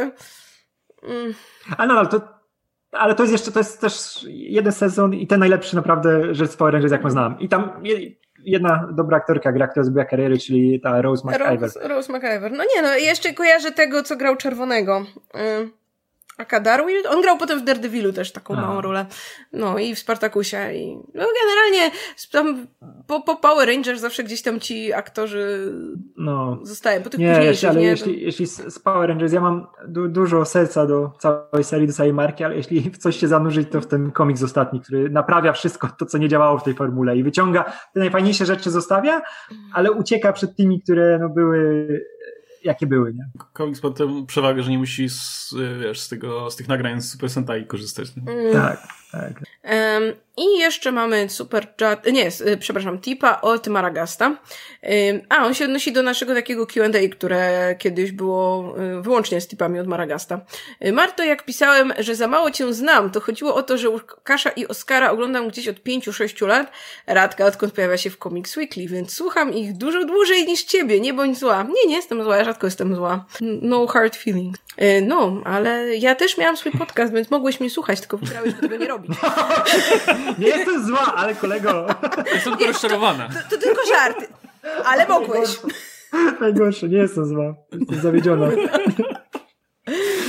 Mm. I wracamy jeszcze w takim razie do superchatów, bo Piotr Kubisiak pyta nas, czy widzieliśmy trzeci sezon Scream i czy warto obejrzeć. No więc nie, ja widziałam pierwsze dwa i drugi mnie tak zniechęcił, że już nie oglądałam dalej. Wiem, że trzeci jest o czymś innym, ale to już, kurczę, tam potem, nie, nie, nie sądzę, żebym kiedyś wróciła jeszcze. No ja Scream, kiedyś się chciałem zabrać, zobaczyć jak to wygląda, ale chyba dwa odcinki, dwa odcinki jakoś obejrzałem i mnie znużyło dosyć, więc już nie ładowałem się w to dalej. Muszę skończyć ten, z takich slasherowych rzeczy serialowych, muszę ten sezon ostatni e, American Horror Story, który tam 1984 to się nazywa, 83, nie pamiętam jak Ten taki, dokładnie. który na slasherach Tak, tak, tak bazuje, który bazuje no, no. na slasherach. Tak, to się naprawdę super zaczynało i chcę to skończyć, bo od lat tak dobrze się nie zaczynał żaden sery, ten, żaden sezon American Horror Story. Ja wciąż jestem drugim. Jest fajny, ale jest za długi, jakoś tak nie wiem. No ja tak mam z każdym, z każdym W jakimś momencie, znaczy, uważam, że ten drugi sezon jest naprawdę super, jest mega klimatyczny, ma fajne postaci, ma tam fajne zwroty akcji się, tak, i tak dalej, ale jakoś nie wiem, tak oglądam go od trzech lat i, ciągle jeszcze mam odcinki. może kiedyś, może kiedyś. Uh, Happiness is Easy 5. Na seans i omówienie Pisuland Stelmach Present Portret kobiety w ogniu. Na wino dla Marty, aby obejrzała z Łukaszem i dołączyła do dyskusji. I na wszelkie pieczyste dla Oskara, jak wróci do zdrowia, zdrówka. E, dziękuję, dziękujemy za tak hojny... Tak, dziękujemy. To już drugi tip za Portret kobiety w ogniu, więc faktycznie obejrzymy i odniesiemy na się do tego. Na pewno obejrzymy, bo w ostatni weekend, e, wczoraj mieliśmy dzień, kiedy obejrzeliśmy Batman Forever, Batman i Robin, a potem Bloodshot Więc po tej skondensowanej dawce e, tego Kampu. kolorowego gówna, to ja chętnie zobaczę sobie portret kobiety w ogniu mm. i tak, wiesz, e, coś, co będzie mniej intensywne generalnie niż to, co W ogóle Jezu, ten Batman i Robin Forever, one trwają po prostu 30 godzin razem. Tam się, tam co chwilę znaczy, się dzieją rzeczy. Batman i, Forever e. ma jakiś szkielet, gdzie no niektóre elementy działają, niektóre elementy nie działają. Batman, Batman Forever... i Robin to jest po prostu kurwa wszystko. Ja nie, ja nie no. wiem, co tam. Co tam Ale Batman, Batman Forever to jeszcze wygląda właśnie jak taki byś, byś wziął ten film Bertona, po prostu oblał go, wiesz, kolorową farbą yy, i wrzucił tam jeszcze tego Jima Carreya, który, wiesz, chodzi i robi dziwne rzeczy i tam obok ten Tommy Lee Jones robi to samo, nie? Tych dwóch takich cudaków, którzy tak chodzą przez ten film, a cała reszta jest okej, okay, nie? I no. ten, wiesz, jest ten taki... Jest po... poważniejszy wątek tak. o tej traumie cały czas, że no, tam no, no. rodzice nie żyją, jest ten wątek z tymi nieżywymi Graysonami, nie? Ale generalnie właśnie tak się ogląda po prostu jak taki, no, trochę gorszy niż film niż to Bertona, ale jest tam trochę właśnie i też wizualnie wygląda fajnie, nie? Jak momentami mm. to się fajnie te, te kolory zazębiają z tym tutaj nowym tonem. Mm ale właśnie Batman, Batman i Robin to jest najlepszy film w historii, w ogóle najlepszy Batman, bo to, się, to jest po prostu tak cudowne odzorowanie tego Batmana Adama Westa. Wiesz, ten, ten motyw jak nagle na, na zegarku, czy, czy gdzieś się pojawia ten komisarz Gordon i Batman, mamy tutaj tak. włamanie, nie? On dobrze, już idziemy, nie? I tak, do jaskini, nie? No, nie mówię do jaskini, nie? Ale dobra, to lećmy teraz do, do jaskini. I, wiesz, jak oni w ogóle tak surfu, surfują na tych, na tych jakichś piratach. Tak, że tam jest taka rakieta, która ten, tak. i surf, jakby fu, kurczę. Tam Ten nie, film w ogóle ma swoją własną fizykę, jakby tutaj no. to jest najbardziej drugi biegun od Nolana, jak Ale tylko się dało. Najlepsze jest też właśnie w tym filmie, nie ma, nie ma normalnych dialogów, nikt tam nie mówi normalnie, każdy, każda wypowiedź to jest jakiś pan, nie? To jest, że wiesz, chicks dig the car, nie? Tak, albo praktycznie każda wypowiedź to jest, to jest jakiś, jakiś taki żarcik i a najlepsze jest Uma Thurman, które kiedyś nie mhm. kumałem właśnie kompletnie o, o, o co chodzi w tej roli i, i czemu ona gra tak źle, ale, ale widzę, że po prostu mhm. to jest tak, wiesz, świadomy zabieg, żeby grać w mhm. taki mega przerysowany, wręcz taki teatralny sposób, bo to no nie da rady inaczej, no. Wiesz, te, te wszystkie głupoty, które ona wygaduje w tym filmie, no nie da rady z prostą twarzą powiedzieć, nie? Więc ona, więc ona tak świetnie po prostu ro, robi, wiesz, za taką drag queen w tym filmie, nie? mój największy problem jest taki, że ten kurwa Robin! Ten Robin no, jest wkurwiający. Jakby czemu? Czemu ktoś tak nienawidził tej postaci, że nie napisał jej ani jednej pozytywnej cechy? ten koleś w ogóle nie ma żadnego nawet fajnego, nie wiem, że jest wkurwiający, a potem jest jakiś, nie wiem, redemption arc. Nie, on jest wkurwiającym typem przez dwa filmy, ja nie rozumiem dlaczego. Ale to jest, to dlaczego? Dlatego, że, nie, dlatego, że był tak samo wkurwiający Bird Ward w tym starym serialu. No. Jest dokładnie przeniesieniem Berta Warda. Potem wiesz, te pany jest jest tym gościem, który wiesz, próbuje się właśnie tam e, wiesz, ocierać do tego Batmana cały czas, gdzieś tam koło niego biegać i...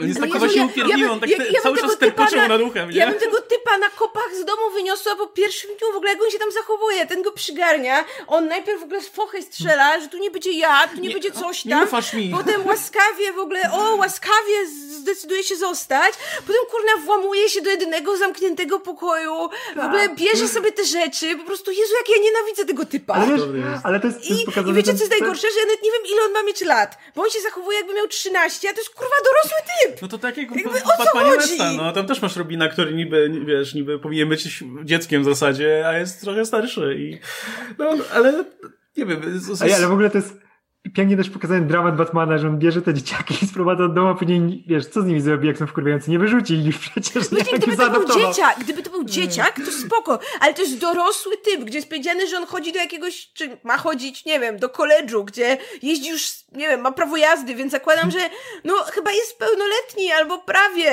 jakby o, o co tu chodzi? Ja przypomnę, że on... dzieciaka wziąć, no. No, ale pięknie wybił znak e, Nightwinga w ścianie. Dzisiaj nie wiem jak, jak to działa, ale było piękne. To są takie cudowne sceny, jak na przykład spada ten Batman z kimś tam i, i nagle ta Batgirl się pyta, o nie, spadną na ziemię, tam, co mamy robić? A Robin tak, pray.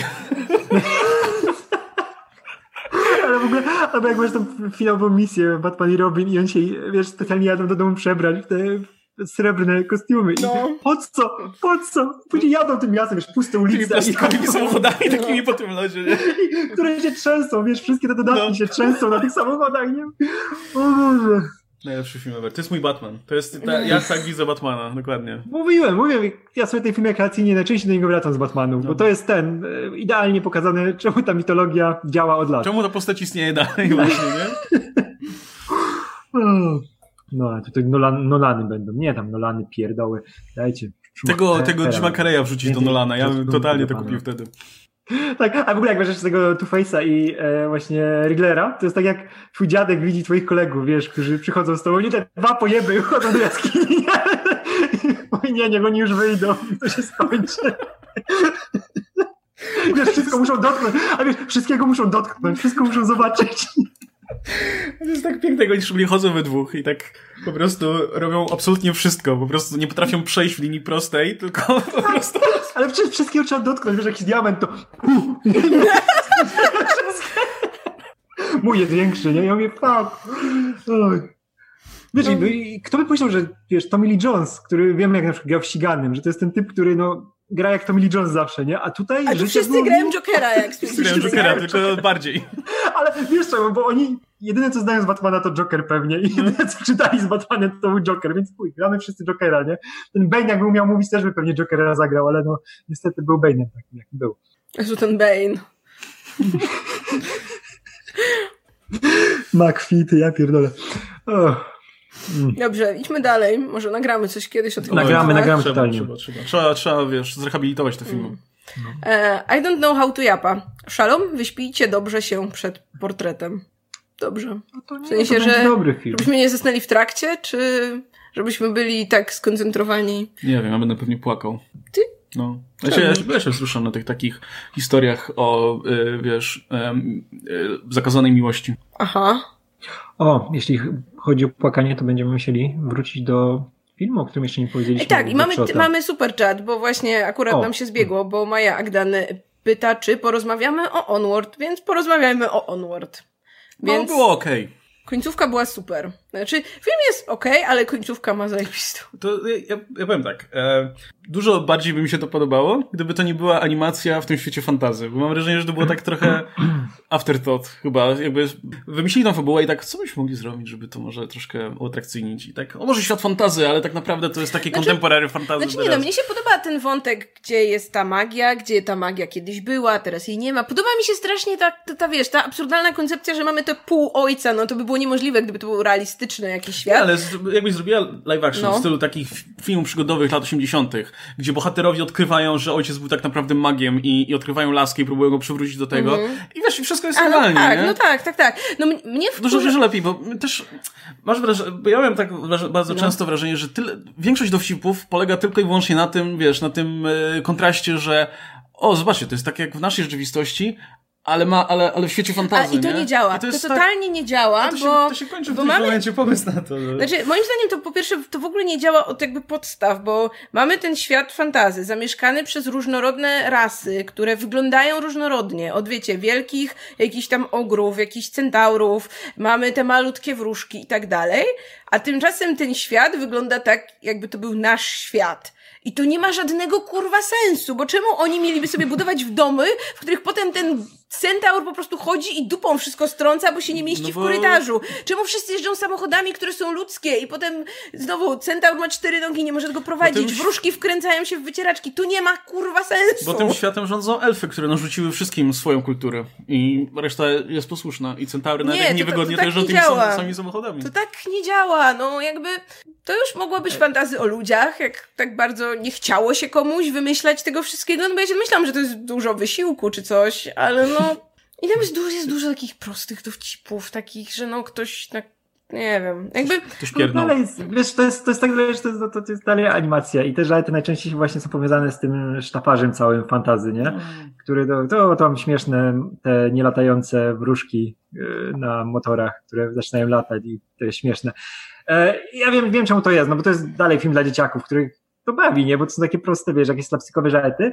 I mnie ten poziom fantazy średnio ruszał. No to, to ja nie jestem wielkim fanem fantazy, nawet mniejszym. Właśnie ja też nie, może dlatego. Tak, tak, tak, że mnie to, mnie to nie rusza i to, to by mogło, wiesz, zniknąć dla mnie. Tak jak, tak jak Łukasz mówi, jakby to było o ludziach po prostu, to bym się dużo lepiej bawił, bo dla mnie cały ten wątek historii braci, którzy chcą poznać ojca i całej tej relacji, jaka jest między nimi i jak to w ogóle jest rozegrane. To dla mnie to jest 10 na 10 na poziomie emocjonalnym. Ja, wiesz, i to w ogóle mnie trafia, bo ja też, wiesz, straciłem za dzieciaka ojca, nie? I I mocno się z tym łączę, z tym, co było w filmie. Niedawno już tak nie miałem na żadnym filmie Pixara, żebym był, wiesz, tak wciągnięty w tą historię, nie na poziomie emocjonalnym. I Pixar tutaj to wygrywa u mnie po całości. Dla mnie emocjonalnie to jest 10 na 10. Czyli jak to jest rozwiązanie całe, jak się okazuje, wiesz, jak ci, jak ci, jacy ci bracia byli dla siebie, jak ta ich relacja, wiesz, wyglądała, jak oni są mocno scementowani i jak oni się uzupełniają. To było po prostu, ja byłem rozklejony na maksa, nie? Miałem po prostu mm. zaszklone oczy i nie mogłem. I cała ta końcówka, ostatnie 15 minut to jest Mistrzostwo Świata. No ale dalej są te wątki e, fantazy, które no, były takie śmieszki, heheszki, niewykorzystane za bardzo, ale też niepotrzebne. To, to jest dla mnie najlepszy film Linklatera, którego nie zrobił Linklater na poziomie właśnie tej relacji między ludźmi, nie? Tego, jak się zachowują. I to było, mogła być spokojnie, wiesz, nawet nie musiało być tej magicznej laski, ani mm. magii w ogóle. Mógł być gdzieś tam na przykład w innym stanie ojciec, że niby tam jest, mogą z nim porozmawiać, nie? I by, wiesz, jechali przez całe Stany, dalej by się tak poznawali, dalej by odkrywali te rzeczy, które tu odkrywają, a na końcu, nie wiem, okazało się, że no, ojciec jednak umarł i tylko zostawił po sobie jakieś nagranie dla nich, czy coś takiego, nie? I że tylko na przykład jeden mógł go odsłuchać. Mogli to spokojnie tak załatwić, ale mówię, na poziomie emocjonalnym to to jest taran dla mnie. I ja byłem tak wciągnięty w pewnym momencie, a podchodziłem do tego filmu jak pies dojeżdża, nie? To mówię, e, nie, trailery mnie w ogóle nie ruszały, to jak ten świat wygląda, mówię, obejrzę, wiesz, tam 6 na 10, spoko, Pixarek, lecimy dalej, nie? Ale tutaj czym dalej w las, tym bardziej, ja, musi im się udać, wiesz, tutaj samochód, położył tą cegłę i ten samochód poświęcił i o Boże. Nie, to mm. było piękne. Ja emocjonalnie jestem całkowicie tym filmem zajarany. Ja uwielbiam ostatni kwadrans. No ja płakałam jak głupia mniej więcej właśnie tam, tam jak jest ten moment już, yy, no sam, sam, sam koniec, prawda, jak oni yy, się kłócą, prawda, i później jest ta mhm. scena, jak ten młodszy brat przypomina sobie scenę ze swojego życia, to już po prostu tak, od tego no momentu do końca to ja już płakałam. Yy, cała ta finałowa walka, co, wiecie, te decyzje, które oni tam podejmują, że żeby tam, który, który ma spotkać się z ojcem i tak dalej. I, i w ogóle, no, no to takie, tam, tam jest kilka takich mega wzruszających właśnie momentów między tymi braćmi mhm. i, i jeszcze wcześniej absolutnie uwielbiam tę scenę, jak tańczą z ojcem. To jest też po prostu mm. moment, y, który tam rozgrzewa w środyczku i, i to, że to, to, to jak to potem też wraca, też jak on tam potem sobie wykreśla tak, jedną rzecz, bo sobie to przypomina, to, to jest super. Tak, jak później wiesz, jak później sobie uświadamiasz, ile ten brat poświęcił, nie, żeby wychować tego drugiego brata, mm. nie, że te, ten wychował tego, a tamten tak, sam nikogo tak... nie miał, no. I widać, że nie, nie jest tym mm. przegrywem, że on wszystko oddał od siebie, nie? I on był całkowicie altruistyczny w stosunku do tego brata, nie? Wszystko. Wiesz, nie był nawet, nie był zazdrosny o niego w żaden sposób ani nic, nie? Że, mm. wiesz, że przed nim jest więcej życia, że wiesz, że no może, może więcej, nie? Nie ma, nie ma tego straconego czasu, nie, niby, wiesz? Mm. I e, też jak jemu się coś wydawało, że to on ma tą moc, a nie tamten, który jest tym największym fanem, nie? To też nie miał tak, że mu zazdrościł czy coś, nie? Mm. Tylko wiesz, go wspierał cały czas, to było tak piękne i ten cały e, finał, gdzie właśnie to się okazuje, czemu oni są tak zżyci ze sobą, bo tylko siebie mieli, nie? To, a, I to matkę z mieczem. to, Ale że właśnie tam jest dużo takich rzeczy, które są takie niepotrzebne w ogólnym rozrachunku. No właśnie ten wątek, że ta matka jedzie z tą, z tą panią Mantikorą, to, to nic nie daje, nie? To tam nic no nie daje, nie ale, ale ładny widok, to... jak ta matka z mieczem biegnie. Hmm. No właśnie tam dużo jest tego takiego Właśnie jest bardzo questowy jest ten film. Jakby ja wiem, że to jest świadome tutaj też nawiązanie, tak, do właśnie do fantazy, do RPGów i tak dalej, ale to, że oni tak jeżdżą, o, tu, tu, teraz tu pojedziemy po mapę, o, to teraz tu pojedziemy tam po coś tam, o, tu, tu trzeba zdobyć miecz, o, tu, tu trzeba miecz, żeby pokonać smoka, coś tam, coś tam. Nie wiem, właśnie może to wynika z tego, że właśnie ja nie przypadam za, za tym takim klasycznymi motywami fantazy, a tam jest tego dużo i no wydaje mi się, że też ta konstrukcja postaci, właśnie, że ten starszy brat jest taki trochę nie do końca dopracowany. Znaczy, kurczę, on większość tego filmu jest kurwiający. No, jakby jasne, ja mu na ko- No tak, ja wiem, że specjalnie, ale, ale moim zdaniem jest... jest przygięty. Jakby, no jest no, przygięty, ale właśnie... On już jest niby dorosły, a po prostu co chwilę tylko, jakby wiecie, jakby te RPG weszły mu za mocno w jakimś momencie. I to jest takie no tak, za bardzo no, jednowymiarowe jak no dla tak, mnie. Tak, no właśnie jest taki bardzo no, na jedną nutę, nie? I tak wiesz, i, wiesz mm. dla, i tylko dlatego, żebyś potem miała tą rewelację, że a nie, jednak nie, mm. że naprawdę on tutaj się opiekował bratem. I no mówię, to mm. miałem wrażenie, że to jest takie, kurczę, syntetyczne troszkę jednak. Jednak. E, także, no i plus dochodzi właśnie do, do, tego jeszcze to, że ten film jest po prostu mało oryginalny, mało ciekawy po prostu, wiesz, mało jest jakichś ciekawych, fajnych pomysłów, których nie było nigdzie, nigdy wcześniej. Więc ja się trochę zgodzę z tym tam określeniem, które było, że um, że to trochę jak film DreamWorks. No to był całkiem spoko film DreamWorks, a przeciętny film Pixar dla mnie, ale, ale nie, żebym żałował czasu, no spoko. Mm. Tylko, że wydaje mi się, że to jest jednak trochę dla młodszego odbiorcy, wydaje mi się, że, że, że młodsi widzowie będą się bawić na tym lepiej, bo też te elementy komediowe, właśnie ten świat, myślę, że, że bardziej, bardziej trafi jednak do młodszych widzów. Może nie zauważam, niż... że ten świat nie ma sensu. No, no nie, no na pewno nie. No, po prostu nie się na to zastanawiać. A dlatego, dlatego jest ja czekam na Soul, więc... dla nich. No. Ale jeszcze a propos Disneya, to ja chcę tylko powiedzieć, że oglądaliśmy inny film Disneya, te, tegoroczny, mianowicie Doolittle. I zasnęłam po pół godzinie i obu, obudziłam się, żeby zobaczyć Disneya? scenę po napisach. To jest Disneya. No to jest Disneya. To jest Universal. Tak? A nie Disneya? No nie, nie jest Disneya. A, okej. Okay. No w każdym razie obejrzeliśmy i... Nope. No to było nudne po prostu. W sensie, no jakby, no właśnie podejrzewam, że to jest taki film, który możesz puścić dziecku od lat 6 do 10 i wtedy będzie sobie siedzieć i oglądać, e, ale... Nie, totalnie myślę. Co... Jakby to, to, to jest totalnie na poziomie tych kiepskich live action rzeczy, Disney, które Disney robi nieraz. Więc jeśli to nie jest ich, to zwracam honor, ale tak, ta, no. tak, tak czy siak chyba nie odtworzę sobie tego, co przespałam. Szkoda, szkoda, że w Doolittle e, Downey nie grał w tym samym filmie, co te zwierzęta. to były, wiesz, dwa, dwie różne narracje doklejone do siebie. To skudny efekt dało. Jezu, on jeszcze z tym akcentem cały czas na pieprzo walijskim. To nie ma akcent walijski w ogóle. A jeśli miał być, to mu nie wyszedł. Nie, nie, nie, nie miał, miał być. Ja ci mówię, to był, on wzorował się na jakimś podróżniku, e, walijczyku i chciał jego historię powiązać z tym Dolitla i równocześnie mm. akcentem nawiązywać do tego do, chciałem jakiś wywiad właśnie z Downeyem. No i to nie wyszło, zupełnie. No w ogóle nie wyszło. Cały czas mówi takim monotonem w ogóle w tym filmie.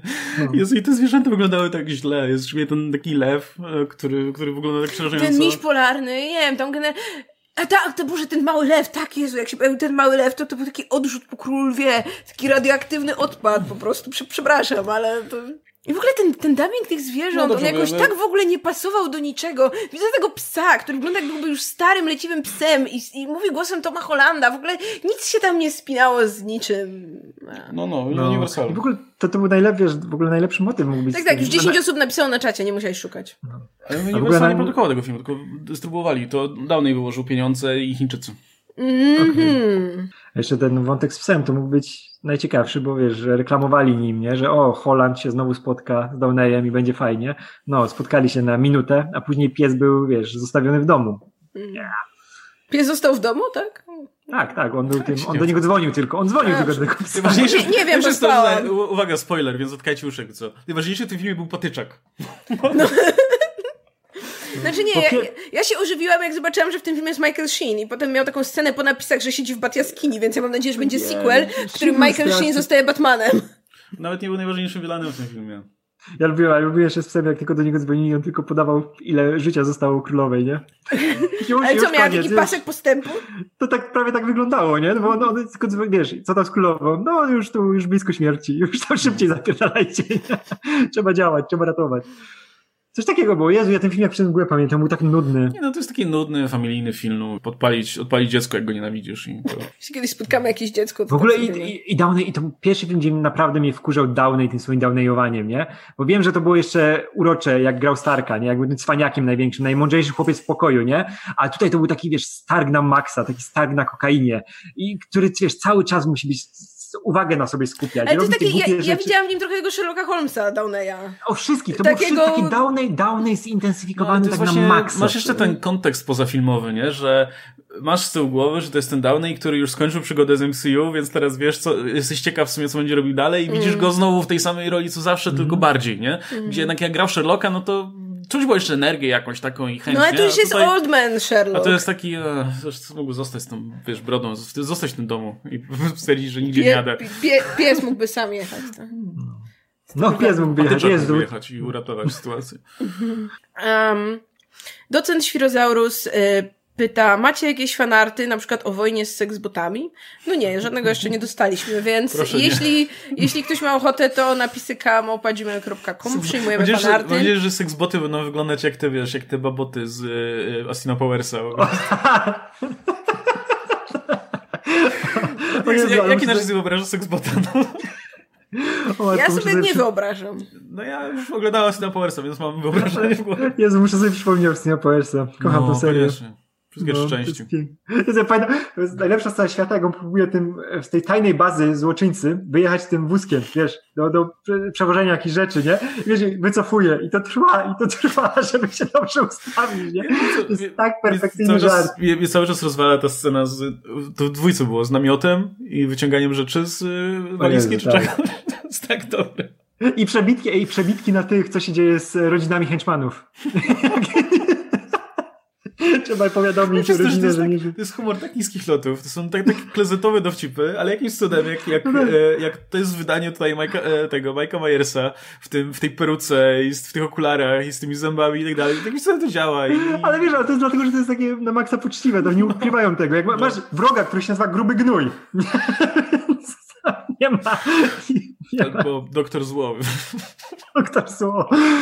No, mi, minia, mimi. O Boże. ten, ten, ten w więzieniu, piosenka, piosenka w więzieniu. A pamiętasz ten fikcyjny film o Steve Powersie z Tomem Cruise'em? Co to był opening, nie? Tej jednej, dwójki chyba. No. Trójki chyba. Trójki, a tak, no, Goldfingera. No. No, już... O. Lepszy James Bond. No. Jak ktoś nie widział Snapoesa, no proszę ja, nie... ja nie widziałem. No ale proszę się nie zrażać tutaj, jak, jakby poziomem dowcipów. Przyzwyczajcie się. tak, jak będzie szwedzka pompka do pompowania chuj. To, to nie moja broszka mała. O, przepraszam. No już idziemy dalej. Jezu, jak Cieszę się, że dobrze się bawicie między sobą. Moja... One y million dolar. Dobra, koniec. Mój, Lasers. Mój mózg jest gdzie indziej. rekiny, rekiny z laserami. Fuh, dobra. Um, no dobra. Ja mam nadzieję, że ktoś, ktoś ktokolwiek z oglądających jednak widział te filmy. I... Ja mam nadzieję, że nikt nie widział i po prostu to jest dwóch idiotów, którzy mówią jakieś losowe słowa i nikt nie wie o co im chodzi. A, jakbym chciał, ale chciałbym jeszcze raz zobaczyć pierwszy raz tego statek doktora Zło, który wygląda jak wielki doktor Zło. dobra, lecimy o, czasem tak, jestem tak bardzo zmęczona. E, dobrze. Mm, Mob, Mobkun pyta, to chyba, to chyba będzie pytanie do Radka.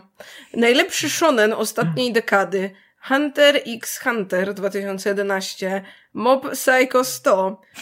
Kimetsu no Yaiba. Tak pisz do nas po japońsku. Czy może coś z serii Jojo? Jojo. Jojo. Okej, okay, to są jeszcze bardziej losowe rzeczy niż te, które wymówiliście. Więc... jestem pewien, że to wszystko jest wymyślone na poczekaniu. więc tutaj Radek, wy, wykaż się. Powiedz, że te rzeczy istnieją chociaż, czy coś. istnieją, istnieją. Nie, ja tak e, Hunter, ex-Hunter, tą nową wersję już dawno chciałem zobaczyć, bo ona podobno jest naprawdę dobra, ale nigdy nie miałem czasu, bo to jest 100 odcinków jednak. kurczę, obejrzeć 100 odcinków czegoś, to jest śmierć najczęściej, więc jeszcze chwilkę poczekam, ale w końcu sprawdzę przynajmniej, jak to wygląda. E, Mob Psycho muszę skończyć, bo to jest e, twórców tego, e, twórcy One Punch Mana. One Punch Man mnie w którymś momencie znudził. To było spoko, ale mnie znudziło, a widziałem w Mob Psycho dużo większy potencjał i do tego na pewno wrócę, szczególnie, że mój kumpel jest wielkim fanem tej serii i też mi cały czas poleca. Tego trzeciego nie mam pojęcia, co to jest. Jedyny jajba, jakiego pamiętam, to jest jajba Kurogany, który miał miecz i tam wkładał kulki i, i walczył tym mieczem, mm -hmm. miał drużynę. Tak, i był Musashi Miyamoto tam. Nie, to jest super. No kurczę, to było na RTL-u 7, na pewno oglądaliście. A, pamiętam. Super, ej, fajne to było. To był ten taki tak. etap, kiedy nagle RTL kupił jakieś animce i zaczął je wrzucać. Tam było właśnie Jaiba, Slayers tak, tak. i to było super. No. To mi się to dobrze no, oglądało. Ja, ja, ja, Slayers na trzecim, trzeci sezon był strasznie chujowy i wtedy w ogóle odpuściłem sobie oglądanie jakichkolwiek anime. Mm. Ale, ale te dwa pierwsze są fantastyczne. Kurczę, i postacie, i pisanie tego to jest ponadczasowe anime. Ja, tylko, ja tylko chciałam dodać, że generalnie ja mam problem już z rozmowami o anime, bo widziałam tam te dosłownie, nie wiem, trzy tytuły, które mi się podobały, które były krótszą, zwartą całością, a potem w komentarzach ktoś mi pisze, chyba nie widziałaś Naruto, najlepsza rzecz na świecie i po prostu ja w tym momencie odpadam z dyskusji. Tak, na pewno 500 sezonowe coś, gdzie się napierdalają jest najlepszym anime na świecie. Dziękuję. No. O, to tylko jeszcze dokończę, że e, Jojo chce najpierw mangę przeczytać, a że manga wychodzi u nas jakoś za 2-3 miesiące, więc na razie... Nie, oglądałem pierwszy sezon anime i było super. i chcę sobie do tego wrócić, a potem no, później jest jeszcze lepiej, więc, więc może kiedyś wrócę, ale wolę mangę, bo ja zawsze, jeśli mam do wyboru mangę albo anime, to zawsze pierwsze biorę mangę, bo jest, najczęściej jest bardziej zwalta, nie ma filerów, nie ma tych przy, no, momentów, które zwalniają tego gapienia się na, ciebie, na siebie przez trzy odcinki, nie? I dlatego pójdę w mangę coś. No, ja czytam Slayersów na przykład i byli w porzu, ale już potem nie oglądałam. Jezu, Lina Inverse to jest jedna z moich ulubionych postaci w historii popkultury. To jest, to jest ten typ charakteru, który lubię, nie? Żeby, żeby się najeść. Gauri też to mm. lubi, więc Xalos był super. Co, co było super? Xalos, ten, ten, ten, co miał te rzeczy na twarzy, nie? A, tak, tak, tak. Nie, nie to nie ten? Ten mak taki, który miał fioletowe włosy. No tak, tak, no i miał takie... Nie, nie, nie, nie, ten, ten, kurczę, jak się nazywał ten... A, dobra, tym, może... Ten Chimerą, on był Chimerą, nie? No, no. Ja Zelgadis, myśl... Zelgadis. A, okej, okay, dobra, Zelgadis, dobra. No, to on, ja jego lubiłam. Mm, e, I mamy pytanie od y, fan klub Zaka Snydera. Dobra, okej, okay, dobra. E, tu widzę całe. Fan klub Zaka Snydera imienia napisów końcowych. E, czy od odcinka o San Diego Comic Con nadrobiliście Westworld? I to no. jest kontynuacja, nie? Obok. A, obecnie wychodzi trzeci sezon i według mnie jest świetny. To e, ja obejrzałem pierwszy sezon Westworld i był fatalny i stwierdziłem, że to jest strata czasu, bo to jest serial, gdzie jakby mm, wszystko opiera się tylko wyłącznie o te wielkie zwroty akcji, gdzie nagle się dowiadujesz, że tak naprawdę wszystko to, co oglądałeś do tej pory, to nie było tak, to było tak. E, a nie było tam takiej naturalnej progresji postaci na przykład i, i miałem wrażenie, że to nie zmierza do niczego poza zaskakiwaniem nas co chwilę jakąś, jakimiś nowymi rewelacjami. Potem był po, pokaz, byłem na pokazie pierwszego odcinka drugiego sezonu, który robiło HBO w Multikinie w Złotych Tarasach chyba. E, I też mu się niezbyt podobał ten pierwszy, pierwszy odcinek, więc sobie odpuściłem. No i teraz e, całkiem niedawno, zaraz przed tutaj wybuchem epidemii, na taką szerszą skalę, e, też dostaliśmy zaproszenie do HBO na obejrzenie tego pierwszego odcinka trzeciego sezonu, gdzie zaproszenie było napisane, że można oglądać bez znajomości drugiego, więc mówię, no kurczę, to pójdziemy, zobaczymy. No, ale, ale odwołali. No, ale odwołali, no, więc już... nie mieliśmy okazji zobaczyć, a już serial się zaczął, więc no tak sam z siebie raczej, raczej nie zacznę. No ja nigdy nie widziałam Westworld i jest dużo innych rzeczy, które chyba wolałabym obejrzeć bardziej. Nie to, że co mam, mam coś jakoś super przeciwko, bo ja słyszałam też dużo entuzjastycznych opinii, zwłaszcza o tym pierwszym sezonie, ale no po prostu kurczę, jest tyle rzeczy, że mała, mała. Teraz What We Do The Shadows wleciało na HBO Go, więc... No. no. Ja ciągle chcę obejrzeć te mroczne materie, bo mnie się podobało to, co pokazali wtedy też na tym pokazie. No, generalnie no, dużo rzeczy. Nie, mnie mroczne materiały znudziły, ale e, What We Do in the Shadows wpada teraz i pierwszy sezon wpadł na HBO, a teraz w połowie miesiąca wpada drugi cały. Już będzie, można oglądać. Plus e, ta e, Killing Eve, nowy sezonik. Jezu, ale będzie fajnie. I zaraz po sobie oba. No. No, dostaliśmy też serduszko od Mai, dziękujemy. Mm, I przechodzę do, mamy jeszcze parę tipów i myślę, że powoli będziemy kończyć, bo tipów jest już trochę tutaj i myślę, że po nich będziemy kończyć, więc to jest dobry moment, żeby, yy, żeby już nie wysyłać pytań, chyba że są super ważne. E, to jeszcze może zróbmy małą, małą przerwę. No. E, wreszcie udało nam się zobaczyć e, Color Out of Space e, Richarda o, Stanleya. O Jezu, tak. Boże, I... jak mi to zryło mózg, ale tak dobrze. W sensie lubię, lubią to, że to zryło mi mózg. No i to jest... Tam są sceny, których nie wyrzucicie z głowy do końca życia, więc zastanówcie się dwa razy, zanim włączycie ten film. I to jest su super film też pod tym względem, że on tak... Ja lubię filmy, które eskalują, które się zaczynają kompletnie, wiesz, w innym tonie niż faktycznie się kończą. I czujesz tą drogę, którą, wiesz, którą się przeszło oglądając w ogóle tej historii. Bo to się zaczyna tak dosyć sielsko, oczywiście jest Nicolas Cage tam, więc wiesz, że coś jest, coś dziwnego się tam dzieje. Mm. I Nicolas Cage ostatnio gra cały czas w tych takich dziwnych, e, dziwnych e, horroro-thrillerach i to jest super opcja dla niego, znaczy... bo jest coś mm. niepokojącego mimo wszystko. Szczególnie jak on próbuje, szczególnie jak on próbuje grać taką normalną osobę, Tak, jak ojca która, rodziny, która, kochającego wiesz, męża, znaczy, nie? Wiesz, że to, to jest zawsze, post- mm. zawsze jest pisane jako ta postać, która ma jakąś przeszłość, nie? W Mandy mm. tak było, wiesz, że on tam mm. coś ten i tutaj też ma, wiesz, ma jakiś tam problem z alkoholem tak, chyba, coś, coś jest tam między słowami, nie? No i... Z tą żoną ta ich relacja, tam są rzeczy... Tak, no on się czuje taki właśnie wyalienowany i w ogóle.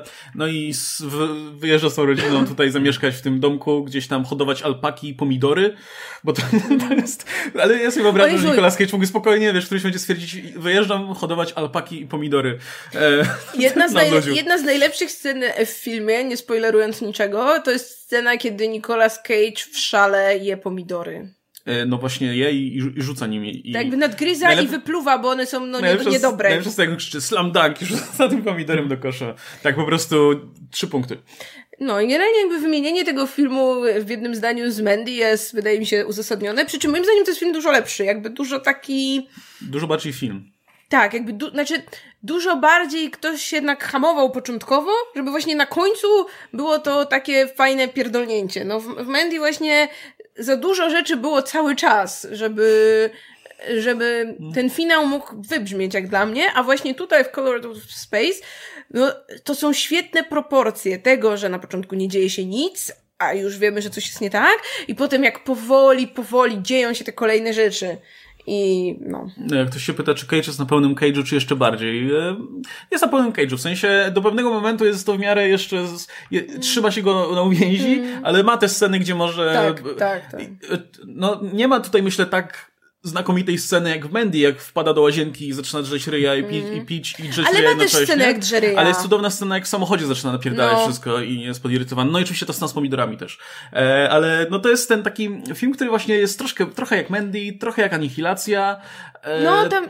Kurczę, tam to też jest, jest ten motyw właśnie, to, jest ten motyw z meteorytem, który spada i, i zaczyna zmieniać rzeczywistość Strukturę dookoła. rzeczywistości, no. Łącznie tylko, że... z czasem mm, i z masą innych tak. rzeczy. I, i to, tylko, to że te, ten film jest bardziej. Jakby jeśli podobała wam się Anihilacja, to wydaje mi się, że po prostu rzućcie wszystko i obejrzyjcie to, bo to jest bardziej.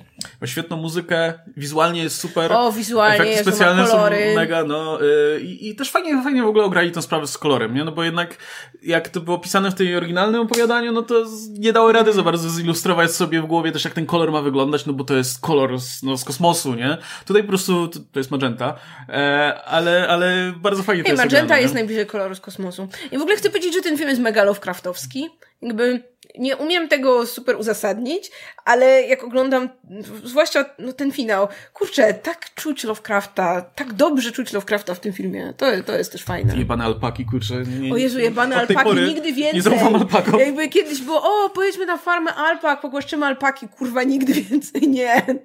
Jest, w ogóle jest, jest, jest w tym filmie parę takich momentów, że teoretycznie nic się nie dzieje, ale ktoś coś powie takiego, albo coś zrobi takiego, że od razu masz, masz ciary, nie? Jest ten taki moment, jak ten, e, ten e, stoner mówi nagle, um, o tym kocie, nie? Że no, no, możesz go znaleźć, ale możesz już go nie poznać, nie? nie I tak, tak no.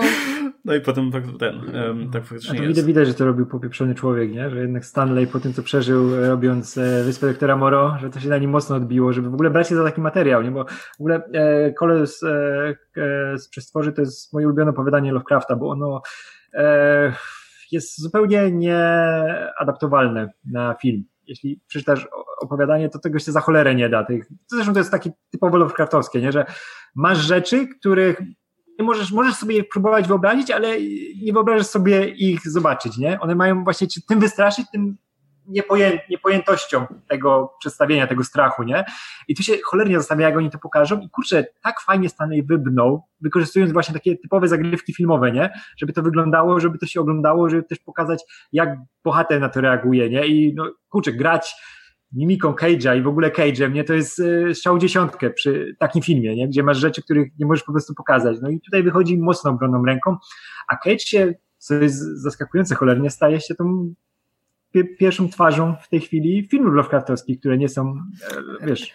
Pierwsza twarz kina kwasowego. Nicolas Cage. Pierwsza twarz kina, kina kwasowego może, o, to Jakby też dobrze brzmi. Ten, ten film też ma w sobie taką metaforykę bad tripa, gdzie no. Rzeczy się dzieją, gdzie rzeczy ci się tam w kosmos łączą się, coś mhm. tam. Jest przerażająco, ale pięknie jednocześnie i, no, i potem fajne. jest to wyciszenie na końcu. Jest... Że tak jakby, no, przeżyłeś coś, nie umiesz o tym teraz nikomu opowiedzieć. To jest fajnie, bo właśnie ten, ten, ten film tak pięknie właśnie łączy to takie rzeczy, które są takie obrzydliwe i odpychające, jednocześnie które są piękne, nie? Tak. To jest tak naraz w zasadzie. Że ten e, kolor jest piękny, ale potem powstają z niego rzeczy dziwne, przerażające, ale no, ale, też piękne. ale też piękne. Także czekamy, czekamy na horror Sandwich w takim razie, bo, bo to jest kolejny film zaplanowany przez y, Stanleya i myślę, że dostarczy. A nie wiem co potem, ale ma trylogię robić filmów Lovecrafta i niech robi, niech robi jak najwięcej. E, ktoś się pytał, gdzie no, obejrzeć. Właśnie, właśnie... można obejrzeć na playerze i na cineman.pl. Właśnie jeszcze Patyk pyta, jak, czy jest jakiś film o powstawaniu, coś o powstawaniu Wyspy Wiktora Moreau. Jest cały jest dokument, gdzie sam tak, jest, opowiada, nie? Tak, do, do, genialny dokument, to się nazywa Lost, Lost Soul, The Doomed Journey of Richard Stanley, Island of Dr. Moreau. I wkleję tytuł, bo to jest piękna podróż przez to całe dziwactwo, co tam się dzieje i te odpały Brando, który wiesz, na przykład sobie zażyczył, że każdą scenę musi zagrać z Karłem, musi mu zawsze towarzyszyć Karzeł w każdej scenie, który ma być wzorowany na nim. Jest pomalowany jak doktor Moro, na biało oczywiście, bo on też był tam już odwalał temu e, Brando, plus musi nosić wiadro na głowie. To też było ważne. No, ale Brando też tam miał swoje przeżycie, nie? które tam chyba. Tak, nie, nie, oczywiście, tam wiesz, te problemy rodzinne no. i, i, inne rzeczy się na to złożyły, no to... ale Jezu, przecież mamy tego Staneja, który też mieszkał w tej dżungli i się ukrywał i tam na planie udawał jakichś, wiesz, aktorów przebranych, te dziwactwa zwierzęce, żeby tylko tam być, nie? I obserwować to. To jest taki kwas. Jak go znaleźli w tej dżungli, on tam, wiesz, przyćpany z tymi Indianami.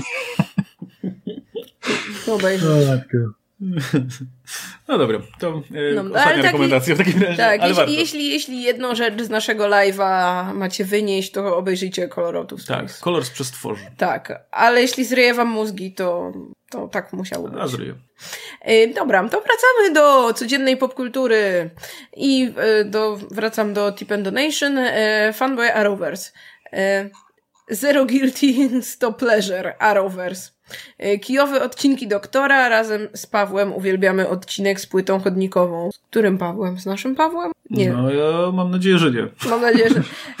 Najlepsze, że jak coś. W tym domu się, się nie akceptuje tego odcinka. E, najlepsze, że jak coś jest złe, to ja na 90% to lubię. No tak, to się zgadza. No i bardzo dobrze. E, a, Ika Darwill w Jessice grał. Tak, faktycznie, pomyliłam seriale. Kogo grał? E, no takiego przydupas, no taki, taki typ sąsiad Jessica. A, a tak, okay, tak, tak, tak, tak. Tak, ja nie wiem czemu, no z Jessica i Daredevil mi się zlały w jeden serial. E, o, ponoć Mandy od 22 kwietnia na Netflix. No, to, to, to, to też spoko. Um... Kurczę, dobrze, że Elijah Wood zaczął produkować filmy, nie? Jakby w ogóle ta jego wytwórnia robi, robi tak fa fantastyczne rzeczy, że musimy sprawdzić te pozostałe, bo, bo one mm. też miały naprawdę fajne trailery i, i też się zapowiadają naprawdę dobrze. A polecam wam, jak nie widzieliście ten remake Maniaka, właśnie gdzie główną rolę gra Elijah Wood. No. Widziałeś to? No, to, to, ale to ma ten klimat Mandy. Remake i... którego? Tego z lat 20? Nie, to jest, nie, slashera z e, lat 80. A, okej, okay, bo ja widziałam tego z lat 20. kiedyś. No. no to nie, nie, to jest taki typowy był slasher, nie, że tam się typ mm. buja po, po, chyba po Nowym Jorku i po prostu morduje ludzi i e, o Jezu, nie pamiętam kto to wyreżyserował, ale właśnie główną rolę grał Elijah Wood, że tam są jakieś sceny też z widoku z oczu bohatera, nie? I on jest taki mocno, mocno tripowy, te kolory wszystkie właśnie takie intensywne i to jest bardzo dziwne przeżycie i mocno polecam ten film. To jest 2012 rok chyba. 2012. Dwa, 2000. Dobra. E, I kolejny tip od fanboya Arrowverse. Konstantin to mój ulubiony film spoza tych wielkich uniwersów. Keanu jest cudowny. Radek, nadrób dziesiąty sezon Smallville i chodź pogadać dwie godziny o tym cudzie. Nadrób dziesiąty? Przecież to pewnie z piętnasty leci. Trzymajcie się tam w nie, tych napisach. Smallville nie ma. To już nie ma. A, okej, okay, dobra, sorry, myślę o tym drugim serialu, który leci A, tym, Supernatural. Supernatural. Okay. Dobra, to tak, faktycznie. Trzymajcie się tam w tych napisach serduszko. Dziękujemy bardzo. Powodzenia z tym komentarzem. Ja z Konstantina nic nie pamiętam. Pamiętam, że oglądałam ten film i że mi się podobał te, nie wiem, 10 lat temu, ale jakby w ogóle no. nic nie pamiętam z niego. To jakoś... Lepszy niż ten serial. Serial też nie widziałam. Jakby. Serial był spoko, mi się serial podobał bardzo.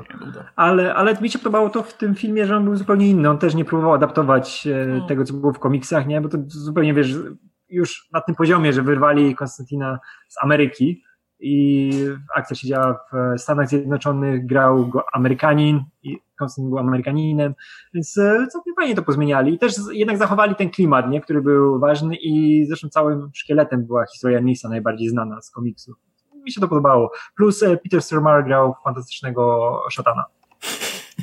No, super był. Kurczę, tą scenę do dzisiaj pamiętam, jak on chodził z tymi smolis nogami całymi w smole, nie? Fajnie wyglądało. Ja nic nie pamiętam. Nie wiem, może. E, Okej, okay, teraz mam no komentarz. Mówię, powodzenia z tym komentarzem, bo... bo... Tak, jest tip napisany szyfrem. Ludzie, błagam, nie róbcie tak. Co Ja rozumiem, że oszczędzacie pieniądze, ale piszecie do nas szyfrem, słowa się nie kończą. Ja, ja, ja teraz potrzebuję chwili, żeby to przetrawić. E, no, lepiej po prostu się zwięźlej, nie? Jakoś bez, bez szczegółów i tak dalej. Okej, okay, uwaga, próbuję. Co uważacie o środkowej serii Tomb Raidera, Legend Underworld? Moja ulubiona część to Legend, potem Underworld. Jestem też pewnie jedynym, co lubi Alistera i Zipa. Underworld miało najlepszy teaser w serii. Tu w ogóle nic nie rozumiem. Łon Rezy.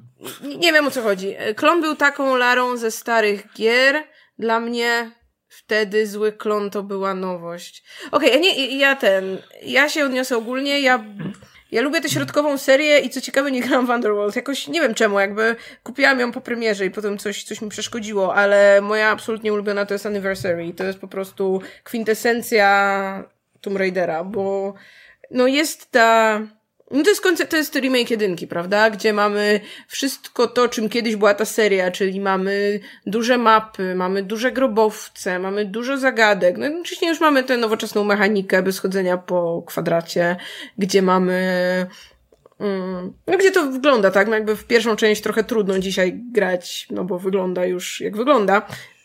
Więc y, i kurczę, najfajniejsza Lara była wtedy. Wrócę kiedyś do tego Underworld, bo, bo bo faktycznie, bo faktycznie mnie gdzieś tam ominęło, ale no Legend było spoko, tylko było strasznie krótkie, więc tam to była jakaś gra na, nie wiem, 10 godzin, więc była taki trochę niedosyć i właśnie później to Anniversary było super. Właśnie, Legend było takie mocno Unchartedowe, nie? Jeszcze przed Uncharted. Widać, że no, Ale jakby więcej rzeczy się tam samemu robiło, jakby było, tak, gameplayowo tak, tak. było jednak troszkę trudniejsze. Tak, ale, ale były, były te, wiesz, te, te momenty, gdzie na przykład tam był ten pościg e, na motocyklu. Nie, tak, tak, tak. No i to było to, to jest śmieszne też, że później jakby Uncharted wzięło trochę rzeczy z tego, a później jak mhm. zrobili tę najnowszą odsłonę, to z kolei oni wzięli rzeczy z Uncharted, nie? I to tak, tak, tak sobie tak. się wymieniają. No, a ja, ja pamiętam, że w, przy Legend się bawiłem świetnie. Nie skończyłem Underworld nigdy, Anniversary był spoko. E, le, le, Under, Underworld zostawiłem w którymś momencie, już nie pamiętam w którymś, nie pamiętam czemu, ale to, to jest tak czasami, że zostawisz mm. grę, nie, już nigdy do niej nie wrócisz. E, a Legends się bawiłem świetnie i to był, to był ten powrót do Lary po tym Angel of Darkness. Tak. Które, ja, ja mam duży sentyment do Angel of Darkness i nie narzekam tak jak większość ludzi na świecie. No tak. Nie, ja też mam sentyment. To była, słuchajcie, to była w ogóle pierwsza taka, którą miałam w takim, wiecie, którą miałam oryginalną, no wtedy były inne czasy. I miałam edycję kolekcjonerską numerowaną z koszulką, którą mam do dzisiaj i jest w użyciu, tak więc nie skończyłam nigdy mhm. Angel of Darkness, ale gdzieś tam ja, została. Ja skończyłem i to miało najgorszą mechanikę w historii, ale tak bardzo chciałem poznać tą historię do końca. Tak samo była taka gra z Indiana Jonesem w tym samym czasie, też właśnie w stylu takiej, takiej przygodówki. O Jezu, to było, a nie, nie przypomnę sobie teraz tytułu, to był Indiana Jones i coś tam, coś tam, jak zawsze. E, I ona też miała tak straszną mechanikę, tak straszną tę, tę walkę z użyciem bata i te skakanie, było wszystko było w niej straszne, ale też tak bardzo chciałem poznać, jak to się skończył, to Indiana Jones, no to był ten okres dziwny dla tego właśnie, tego typu gier. E, ale przy e, Legends się bawiłem cudownie i muzyka, zresztą dzisiaj słuchałem muzyki z Legends, bo mhm. z tego, tego kawałka, gdzie masz w Nepalu, gdzie tam się mhm. skakało, śnieżek sobie padał, ja tam lubiłem sobie stać po prostu i słuchać tej muzyki, tej no jest, była taka, to są te, te wiesz, te stare babcie mhm. na fujarkach sobie grają tam. wytnę ten fragment, zapętlę i będzie tło w naszych materiałach o, napisach. Dobrze. I ktoś pomyśli, wiesz, ktoś wejdzie, o, to jest ta muzyka z Tomb Raidera, Nepal. No, ale nie, ta muzyka była super. Jak był ten pościg też na jakiejś pustyni, coś na motorze jechało i też było taka, o, dobra muzyka. Mm, soundtrack, piękny. No, to no. takie moje wspomnienie. No, naj, najlepsza, najlepsza, ten, najlepsza epoka. O, Tomb, Tomb of the Dragon Emperor. To było to z Indiana Jonesem. Tum. Tum. Tum. Tum. Tum. Tum. Jest B. B is, B is silent. Dobra, to teraz y, Sparnage? Sparnage? Nie wiem, przepraszam, nie wiem jak przeczytać. Sparnage. E, zakładam, że Sparnage, ale, ale może Sparnage. Y, czy oglądaliście flagowe seriale DC Universe? A jeśli tak, to co o nich uważacie? Jakie są flagowe? Nie wiem, może chodzi o Arrowverse? Nie są flagowe. Nie wiem, jakby tam. a są jakieś inne? Seriale. DC Universe tego akt.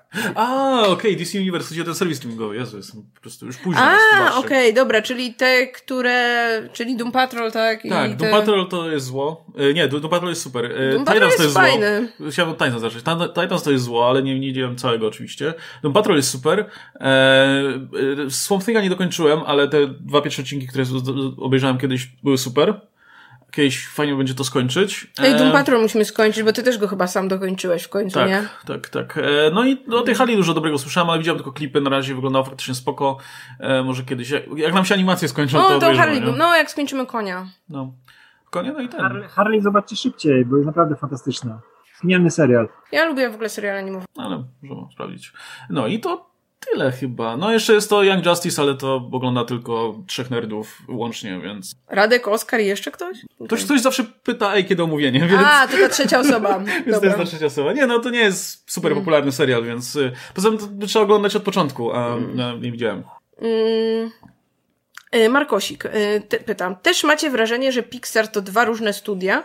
No bo jeden Pixar tworzy ambitne, pamiętne animacje, które zostają z nami na dłużej, a drugi Pixar robi co najwyżej ok filmy, które obchodzą, yy, odchodzą w niepamięć. No, no tak, i one wchodzą tak na zmianę, nie? Jakby one for us, one for no, the money. Jeden, jeden Pixar robi coś fajnego, drugi Pixar robi auta. Nie, no też no, różni twórcy robią też te filmy, tak? No to jest jednak już duże studio. Yy no, ja sobie dużo obiecuję po Soul, bo właśnie to robi Pete Doctor, który jest twórcą tych moich ulubionych Pixarów. No, to wygląda jak coś oryginalnego, nie? Jakiś ciekawy pomysł generalnie mm. na, na ten świat. I tak, to jest fajne w tych animacjach, że wiesz, że one, no, no kurczę, jakby esencja tych historii to są zawsze jednak te, te jakieś takie tropy i motywy, które już widzieliśmy, nie? Jakby, no, one w ogóle nie mówią nic odkrywczego, mówią fajne, mądre rzeczy, ale, ale to nie są jakieś, wiecie, niesamowicie odkrywcze prawdy, ale zawsze to jest obudowane chociaż w jakiś ciekawy świat, jakichś oryginalnych bohaterów. No, potem mamy auta, albo nie wiem, i nie ma mocnych dwa. Albo, albo, dobrego dinozaura. No, ja zwaniłem. I nie ma mocnych dwa to chyba byłoby moje największe rozczarowanie związane z Pixarem, szczególnie biorąc pod uwagę, jak dobra jest jedynka, a jak fatalna jest dwójka i bez pomysłu na nic. Jeszcze po tylu latach, to nie jest tak, że zrobili mm. dwa lata później sequel, tak jak Disney z, z Frozen na przykład. Znaczy Frozen mm. dłużej też, dłużej ten sequel robili, ale, ale no jednak kurczę, no innych standardów oczekujesz po tym studiu. Kurczę, zwiastun Soul wygląda tak kapitalnie. No. Hmm. Mogę się doczekać. Wszystko w nim działa. Będzie płakanko. Mm, Fanboy Rovers. Płacz na poświęceniu i pogrzebie Olivera Queena. Nie zrozumiecie. No piszesz do nas o serialu, o którym dobrze wiesz, że go nie oglądamy. No, oczywiście, że nie zrozumiemy. No jakby... Jezu, niech on ginie i nie wraca już. Jezu, ja tak nie cierpiaro. To jest tak chujowe. No. Ludzie. Jeszcze jak oglądałem ten, e, ten, oglądaliśmy ten crossover, przecież tego się nie dało oglądać w ogóle, Jezus Maria. No ja mam dobre wspomnienia tylko z legend, bo tam był już taki wysoki poziom samoświadomości, e, no. No właśnie mam wrażenie, że wiesz, że Arrow to jeszcze ten serial, nie wiem, jak jest, może późniejsze sezony są lepsze albo gorsze w lepszy sposób. Nie, drugi ale... sezon był najlepszy, potem już była równia pochyła. Ale, no już, nie wiem, miałem wrażenie, że już Flash miał takie coś, że jakby twórcy byli świadomi, że robią gówno, więc po prostu robili te, wiesz, tą każdy odcinek tak samo, ludzie to lubią i tak, dalej, i tak dalej. Ja mam wrażenie, że Arrow to był ten serial, gdzie twórcy się jeszcze nie zorientowali, że robią śmieci. I po prostu y, ten serial jest ubrany w, po prostu w taki, mm. wiesz, patos i, no. i, i powagę, że wiesz, że no, wiesz, niesie ze sobą jakieś ważne treści, a, a to jest to samo gówno co Flash, tylko że nieświadome najwyraźniej tego, nie? No tylko, że wiesz, jakby ja Flash oglądałam chyba Dwa sezony obejrzałam na pewno i potem chyba przed trzecim wysiadłam. Jakby e, ta... No jak się w trzecim sezonie orientujesz, że znowu jest to samo, no znowu to jest to samo, znowu jest ten sam typ, który teraz gra innego typa i znowu Jezu. musisz biec szybciej. No. Znowu ktoś zawsze jest też szybszy i za... tylko szybcy tam są złoczyńcy. Ja wiem, że on jest szybki Flash, ale czemu wszyscy muszą być szybcy? Ale ktoś teraz szybciej biega ten jego przeciwnik i, i Barry musisz biec szybciej, ale to będzie niebezpieczne. Jeszcze się pojawił ten Wally, który był też taki wkurwiający, Jezu. W ogóle tam połowa postaci była... Gra, połowa ta, postaci tam grała była, 30 różnych połowa postaci. postaci była taka wkurzająca, ta Iris, która nie miała ani jednej fajnej cechy. Czemu ktoś tak pisze postaci, żebyśmy ich nienawidzili? Jakby... Hmm. No, mi, się, mi, mi się tylko dodam, że mi się ten Arrow później, na w tych późniejszych sezonach, gdzie już to powinna być rzeźnia, się zrobił całkiem okej, okay, jak już znaleźć postacie. I szczególnie, że Amel się też wyrobi i widać było, że mu zależy na tej postaci, nie? Przede wszystkim. Że, no, a na czym mogło zależeć innym, jak ma tylko tą postać, nie? No, mówmy się. Ale no, nadal... Nie wiem, wrestlingu. To, to też, też. Mam nadzieję, że wróci, bo to był jeden naj, naj, najlepszy moment. Spełnia. Nie, ale, ale fajnie budował tą postać i ja mam duży sentyment do tego Arrowa, ale, ale nie skończę tego nigdy. to, jest, to jest ten ból tych wszystkich seriali, że to jest wszystko na jedno kopyto i najgorzej, że wszystkie mają te sezony po 20 odcinków, a to jest nieoglądalne dzisiaj. Gdzie się nie robi seriali w ten sposób. Y, dobra, jeszcze tylko doczytam dalej komentarz. Y, ja za bardzo się rozklejam na emocjonalnych scenach i nie wstydzę się. No ja też nie. W sensie też się nie wstydzę. Jeśli dochodzi epicka muzyka, jak przy Tanancie, to już w ogóle. Epicka muzyka? Oj, na pewno jak umiera, no. Znowu ten motyw, że zamknęli go w tej, w tej kabinie przezroczystej i był wkurwiony na tego dziadka, że o Jezu, przez ciebie zginę, ty chuju. I, i myślisz sobie, kurczę, doktor po prostu odchodzi z wyrzutami po prostu do, do typa, bo przypadkiem go zamknął w tym pomieszczeniu. E, tak zjebać po prostu odejście tej postaci, przykro. Karstej pyta, ile trzeba rzucić pieniędzy, by dostać odcinek o agencie specjalnej troski? Pozdrawiam pięknych ludzi. No To ja mogę powiedzieć, że niedużo. Jak po dzisiejszym odcinku widać, to, to, to nie tak, jest trudne. Po prostu tak... Po dzisiejszym odcinku widać, że w ogóle nie trzeba. Tak lekko pownąć tylko. I... Nie masz w ten mikrofon. To jest jak, jak wiesz, jak Joker. Sami wystarczy... Już stoi nad krawędzią, wystarczy lekko pownąć. No, wystarczy powiedzieć tylko Mike Myers i zobaczyć, jak świat płonie, nie? No. E, I fan Rovers pyta e, Radziu i Martą, polecacie jakąś biografię ciekawą? Jestem po rewelacyjnie, po rewelacyjnej e, chyba biografii Cranstona i czekam na Jobsa. Oskar, jak słuchasz, to dzięki za polecenie tej anihilacji, bo rozwala mi mózg. Kocham was. E, biografii filmowej, tak? Jak rozumiem. No, ale Jobs leży przed nami. A, czy może być książkowa?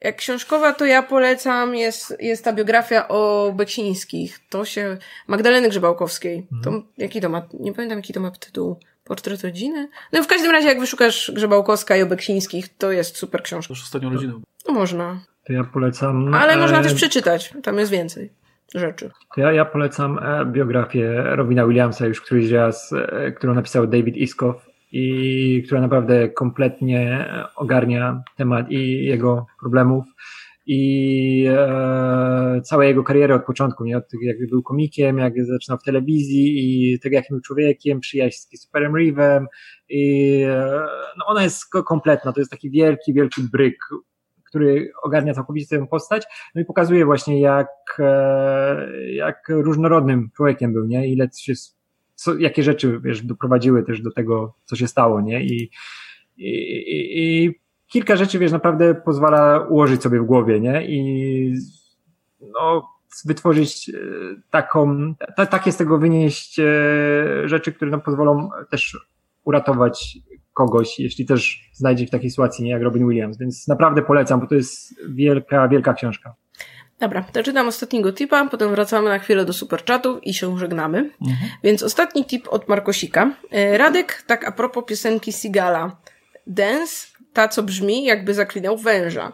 Patrząc po komentarzach, kilka osób tam zaprowadziłeś. O, mam nadzieję, że tak. Jezu, teraz Sigal będzie się zastanawiał, kto to ten pisula. Ej, ale muzyka Sigala jest lepsza niż jego filmy. To jest w ogóle ewenement. Jezus, ale są, są Dużo lepiej gra na tych instrumentach niż, niż, ta, niż gra w filmach. To jest... Jezu, ktoś tam komentował pod tym kawałkiem? Muszę znaleźć to. Może kto, kto nie. od pisuli? Pewnie tak. Nie przejmujemy ten film. No... No, ale to po polecam dalej, żebyście tam wchodzili. Możecie zostawiać komentarze. Please dance, look into your eyes and. Jezu, to jest tak dobry kawałek, tak skizowy. I to ten, ten cholerny zwyrol śpiewa. E, o, i mamy dwa typy e, w sumie z tą samą prośbą. E, Maja Agdan pisze, Radku, chyba jeszcze nic nie mówiłeś o nowych małych kobietkach. Jak odczucia? Podobał się seans? Trzymajcie się napisy, wasz entuzjazm trzyma mnie. I Happiness is Easy 5 też pyta o to samo. Za słowo o małych kobietkach. Wracam do pracy, więc wysłucham was później. Trzeba zarabiać hajs na dotację. Tak, słuszne, słuszne podejście, dziękujemy. Przypadkowo oba tipy są, oba sprzedaże są to są kwotę mniej więcej. No, więc... Yy, tak. Najwyraźniej małe kobietki są dokładnie warte tyle. E, więc Radek. Kurczę, nie, nie gadaliśmy o moich kobietach gdzieś? No na pewno nie dłużej. Jakby generalny konsensus jest taki, że nam się podobało, Łukaszowi się nie podobało. No, myślałem, że mi się po prostu filmy kostiumowe nie podobają, ale potem zobaczyłem Emmę i okazało się, że jednak mi się a właśnie, podobają, są dobre. Do, do, do, tego chciałem dojść, że kurczę, trochę mi e, wspomnienia o małych kobietkach zamazuje Emma, która była kapitalna, no i która Małe kobietki dalej są bardzo dobrym filmem. Świetnie scenariusz Grety Gerwig, świetny, świetnie aktorsko film, ale no to dalej był taki bardzo, bardzo typowy film kostiumowy, nie?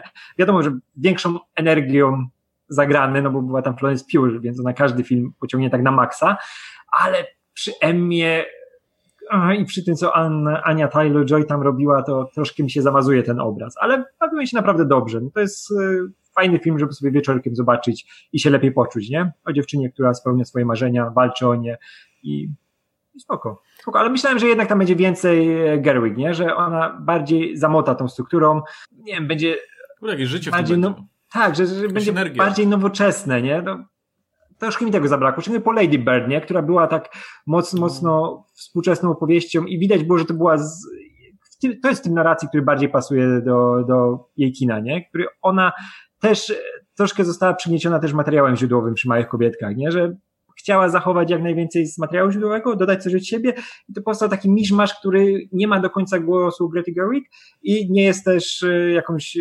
mocno idealną adaptacją samej książki Alcott, nie? A Emma była tym, co chciałem dostać po adaptacji klasycznej książki. Dostałem. Nie, ja się w ogóle nie zgodzę. Właśnie dla mnie to, co Greta wyciąga z książki, to jest kurczę super. Jakby to, jak ona fantastycznie właśnie bawi się tym zakończeniem i tym, że to jest taka opowieść szkatułkowa, że co tam jest fikcyjne i co tam jest prawdziwe.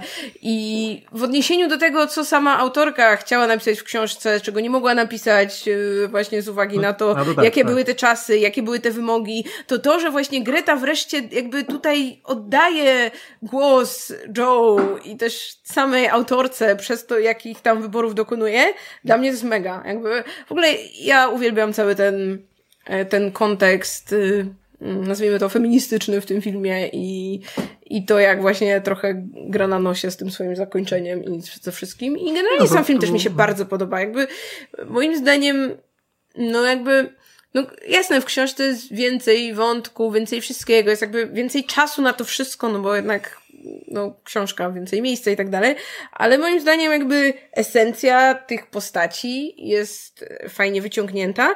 No w ogóle kurczę, co ten film robi z Amy? Jakby w książce Amy jest wkurzająca i nienawidzisz tej postaci, a to, co tutaj właśnie Florence z nią robi, to jest w ogóle super i ja jestem, no. ja jestem bardzo zadowolona z tego filmu. No, dobry film, dobry. Podobał. Ale mówię, no, no mówię, ta Emma we mnie siedzi i, i zamotała mi ten obraz cały poprzedniego filmu kostiumowego. No. I chciałem więcej Gerwig w tym. Szkoda, że wizualnie ten film wyglądał tak mech. Ładnie? Nie no, mech właśnie tak, wiesz, tak nie, mia, nie miał stylu jakiegoś takiego konkretnego. To też w porównaniu do Emmy Nie, w ogóle ja uwielbiam, tam jest masa takich scen, kiedy tak bardzo dużo się dzieje i to wszystko musi być tam, tak powiem, oprasowane. To jak one mówią wszystkie naraz, to jak one chodzą wszystkie naraz po tym domu. To w ogóle jest super. Wy nie rozumiecie, bo nie jesteście... E, e Mikołaj Zimnicki pyta, co najbardziej lubicie gotować na przetrwanie? E, ja na spaghetti. W sensie ja wiem, że to jest najprostszy posiłek ever, ale, ale uwielbiam jeść i gotować spaghetti i takie klasyczne bolońskie. I e, to jest coś, co mogłem jeść praktycznie codziennie, prawdopodobnie gdyby mi się nie znudziło. U mnie będzie podobnie, bo to się najszybciej robi. Ja nie lubię gotować. Ja mogę ugotować wody na herbatę. Ja lubię jeść. Mm, jak już coś bym miała, to piec. Wolę piec. Mm, I mamy jeszcze, jeszcze dwa typy. Mm, Szymon Jaworski pisze ja wolę i dwa. Nie ale... ma mocnych dwa. A, okej. Okay. Ale i tak Łukasz jest wspaniały. O, dziękuję. ale cieszę się, że komuś się podobał. Cieszę się, że nawet tak wadliwe filmy tu na, nawet... tu na czacie niektórzy pisali, że auta, kolej, każda kolejna część lepsza, więc to znaczy, że Jezu, auto dwa są lepsze nie, od jedynki, więc jakby każda herezja znajdzie no nie, nie, nie, nie, nie, to ja już wolę Nie ma mocnych dwa. Wolałbym do końca życia oglądać Nie ma mocnych dwa w kółko, niż, niż którąś część aut, którąkolwiek. Którąkolwiek, nawet którąkolwiek. pierwszą. Nawet pierwszą, no, zdecydowanie. Ja bym wolał Arrow oglądać niż, niż auta, więc no, no auta, auta największy koszmar. Wszystkie, wszystkie trzy części. A później jeszcze były samoloty, nie? Samoloty to... to, to samoloty nie robił Pixar, tylko to takie jakieś bieda, no chodzi... jakieś bieda studio, Ale nie? więc samoloty jeszcze obronisz, bo to nie Pixar, ale potem masz auta i... Dobra, ostatnie tipy i wychodzimy, bo już dwie godziny, a to za dużo siedzenia. No, a my teraz Diablo gramy, musimy kończyć. No. musimy, musimy bić nowe demony. A Fanboy Arrowverse. Radek, ósmy sezon Arrowa ma osiem odcinków i są najlepsze. Dobra, zobaczę, zobaczę. Jezu, Radek, nie, nie deklaruj się, bo... Nie daj się.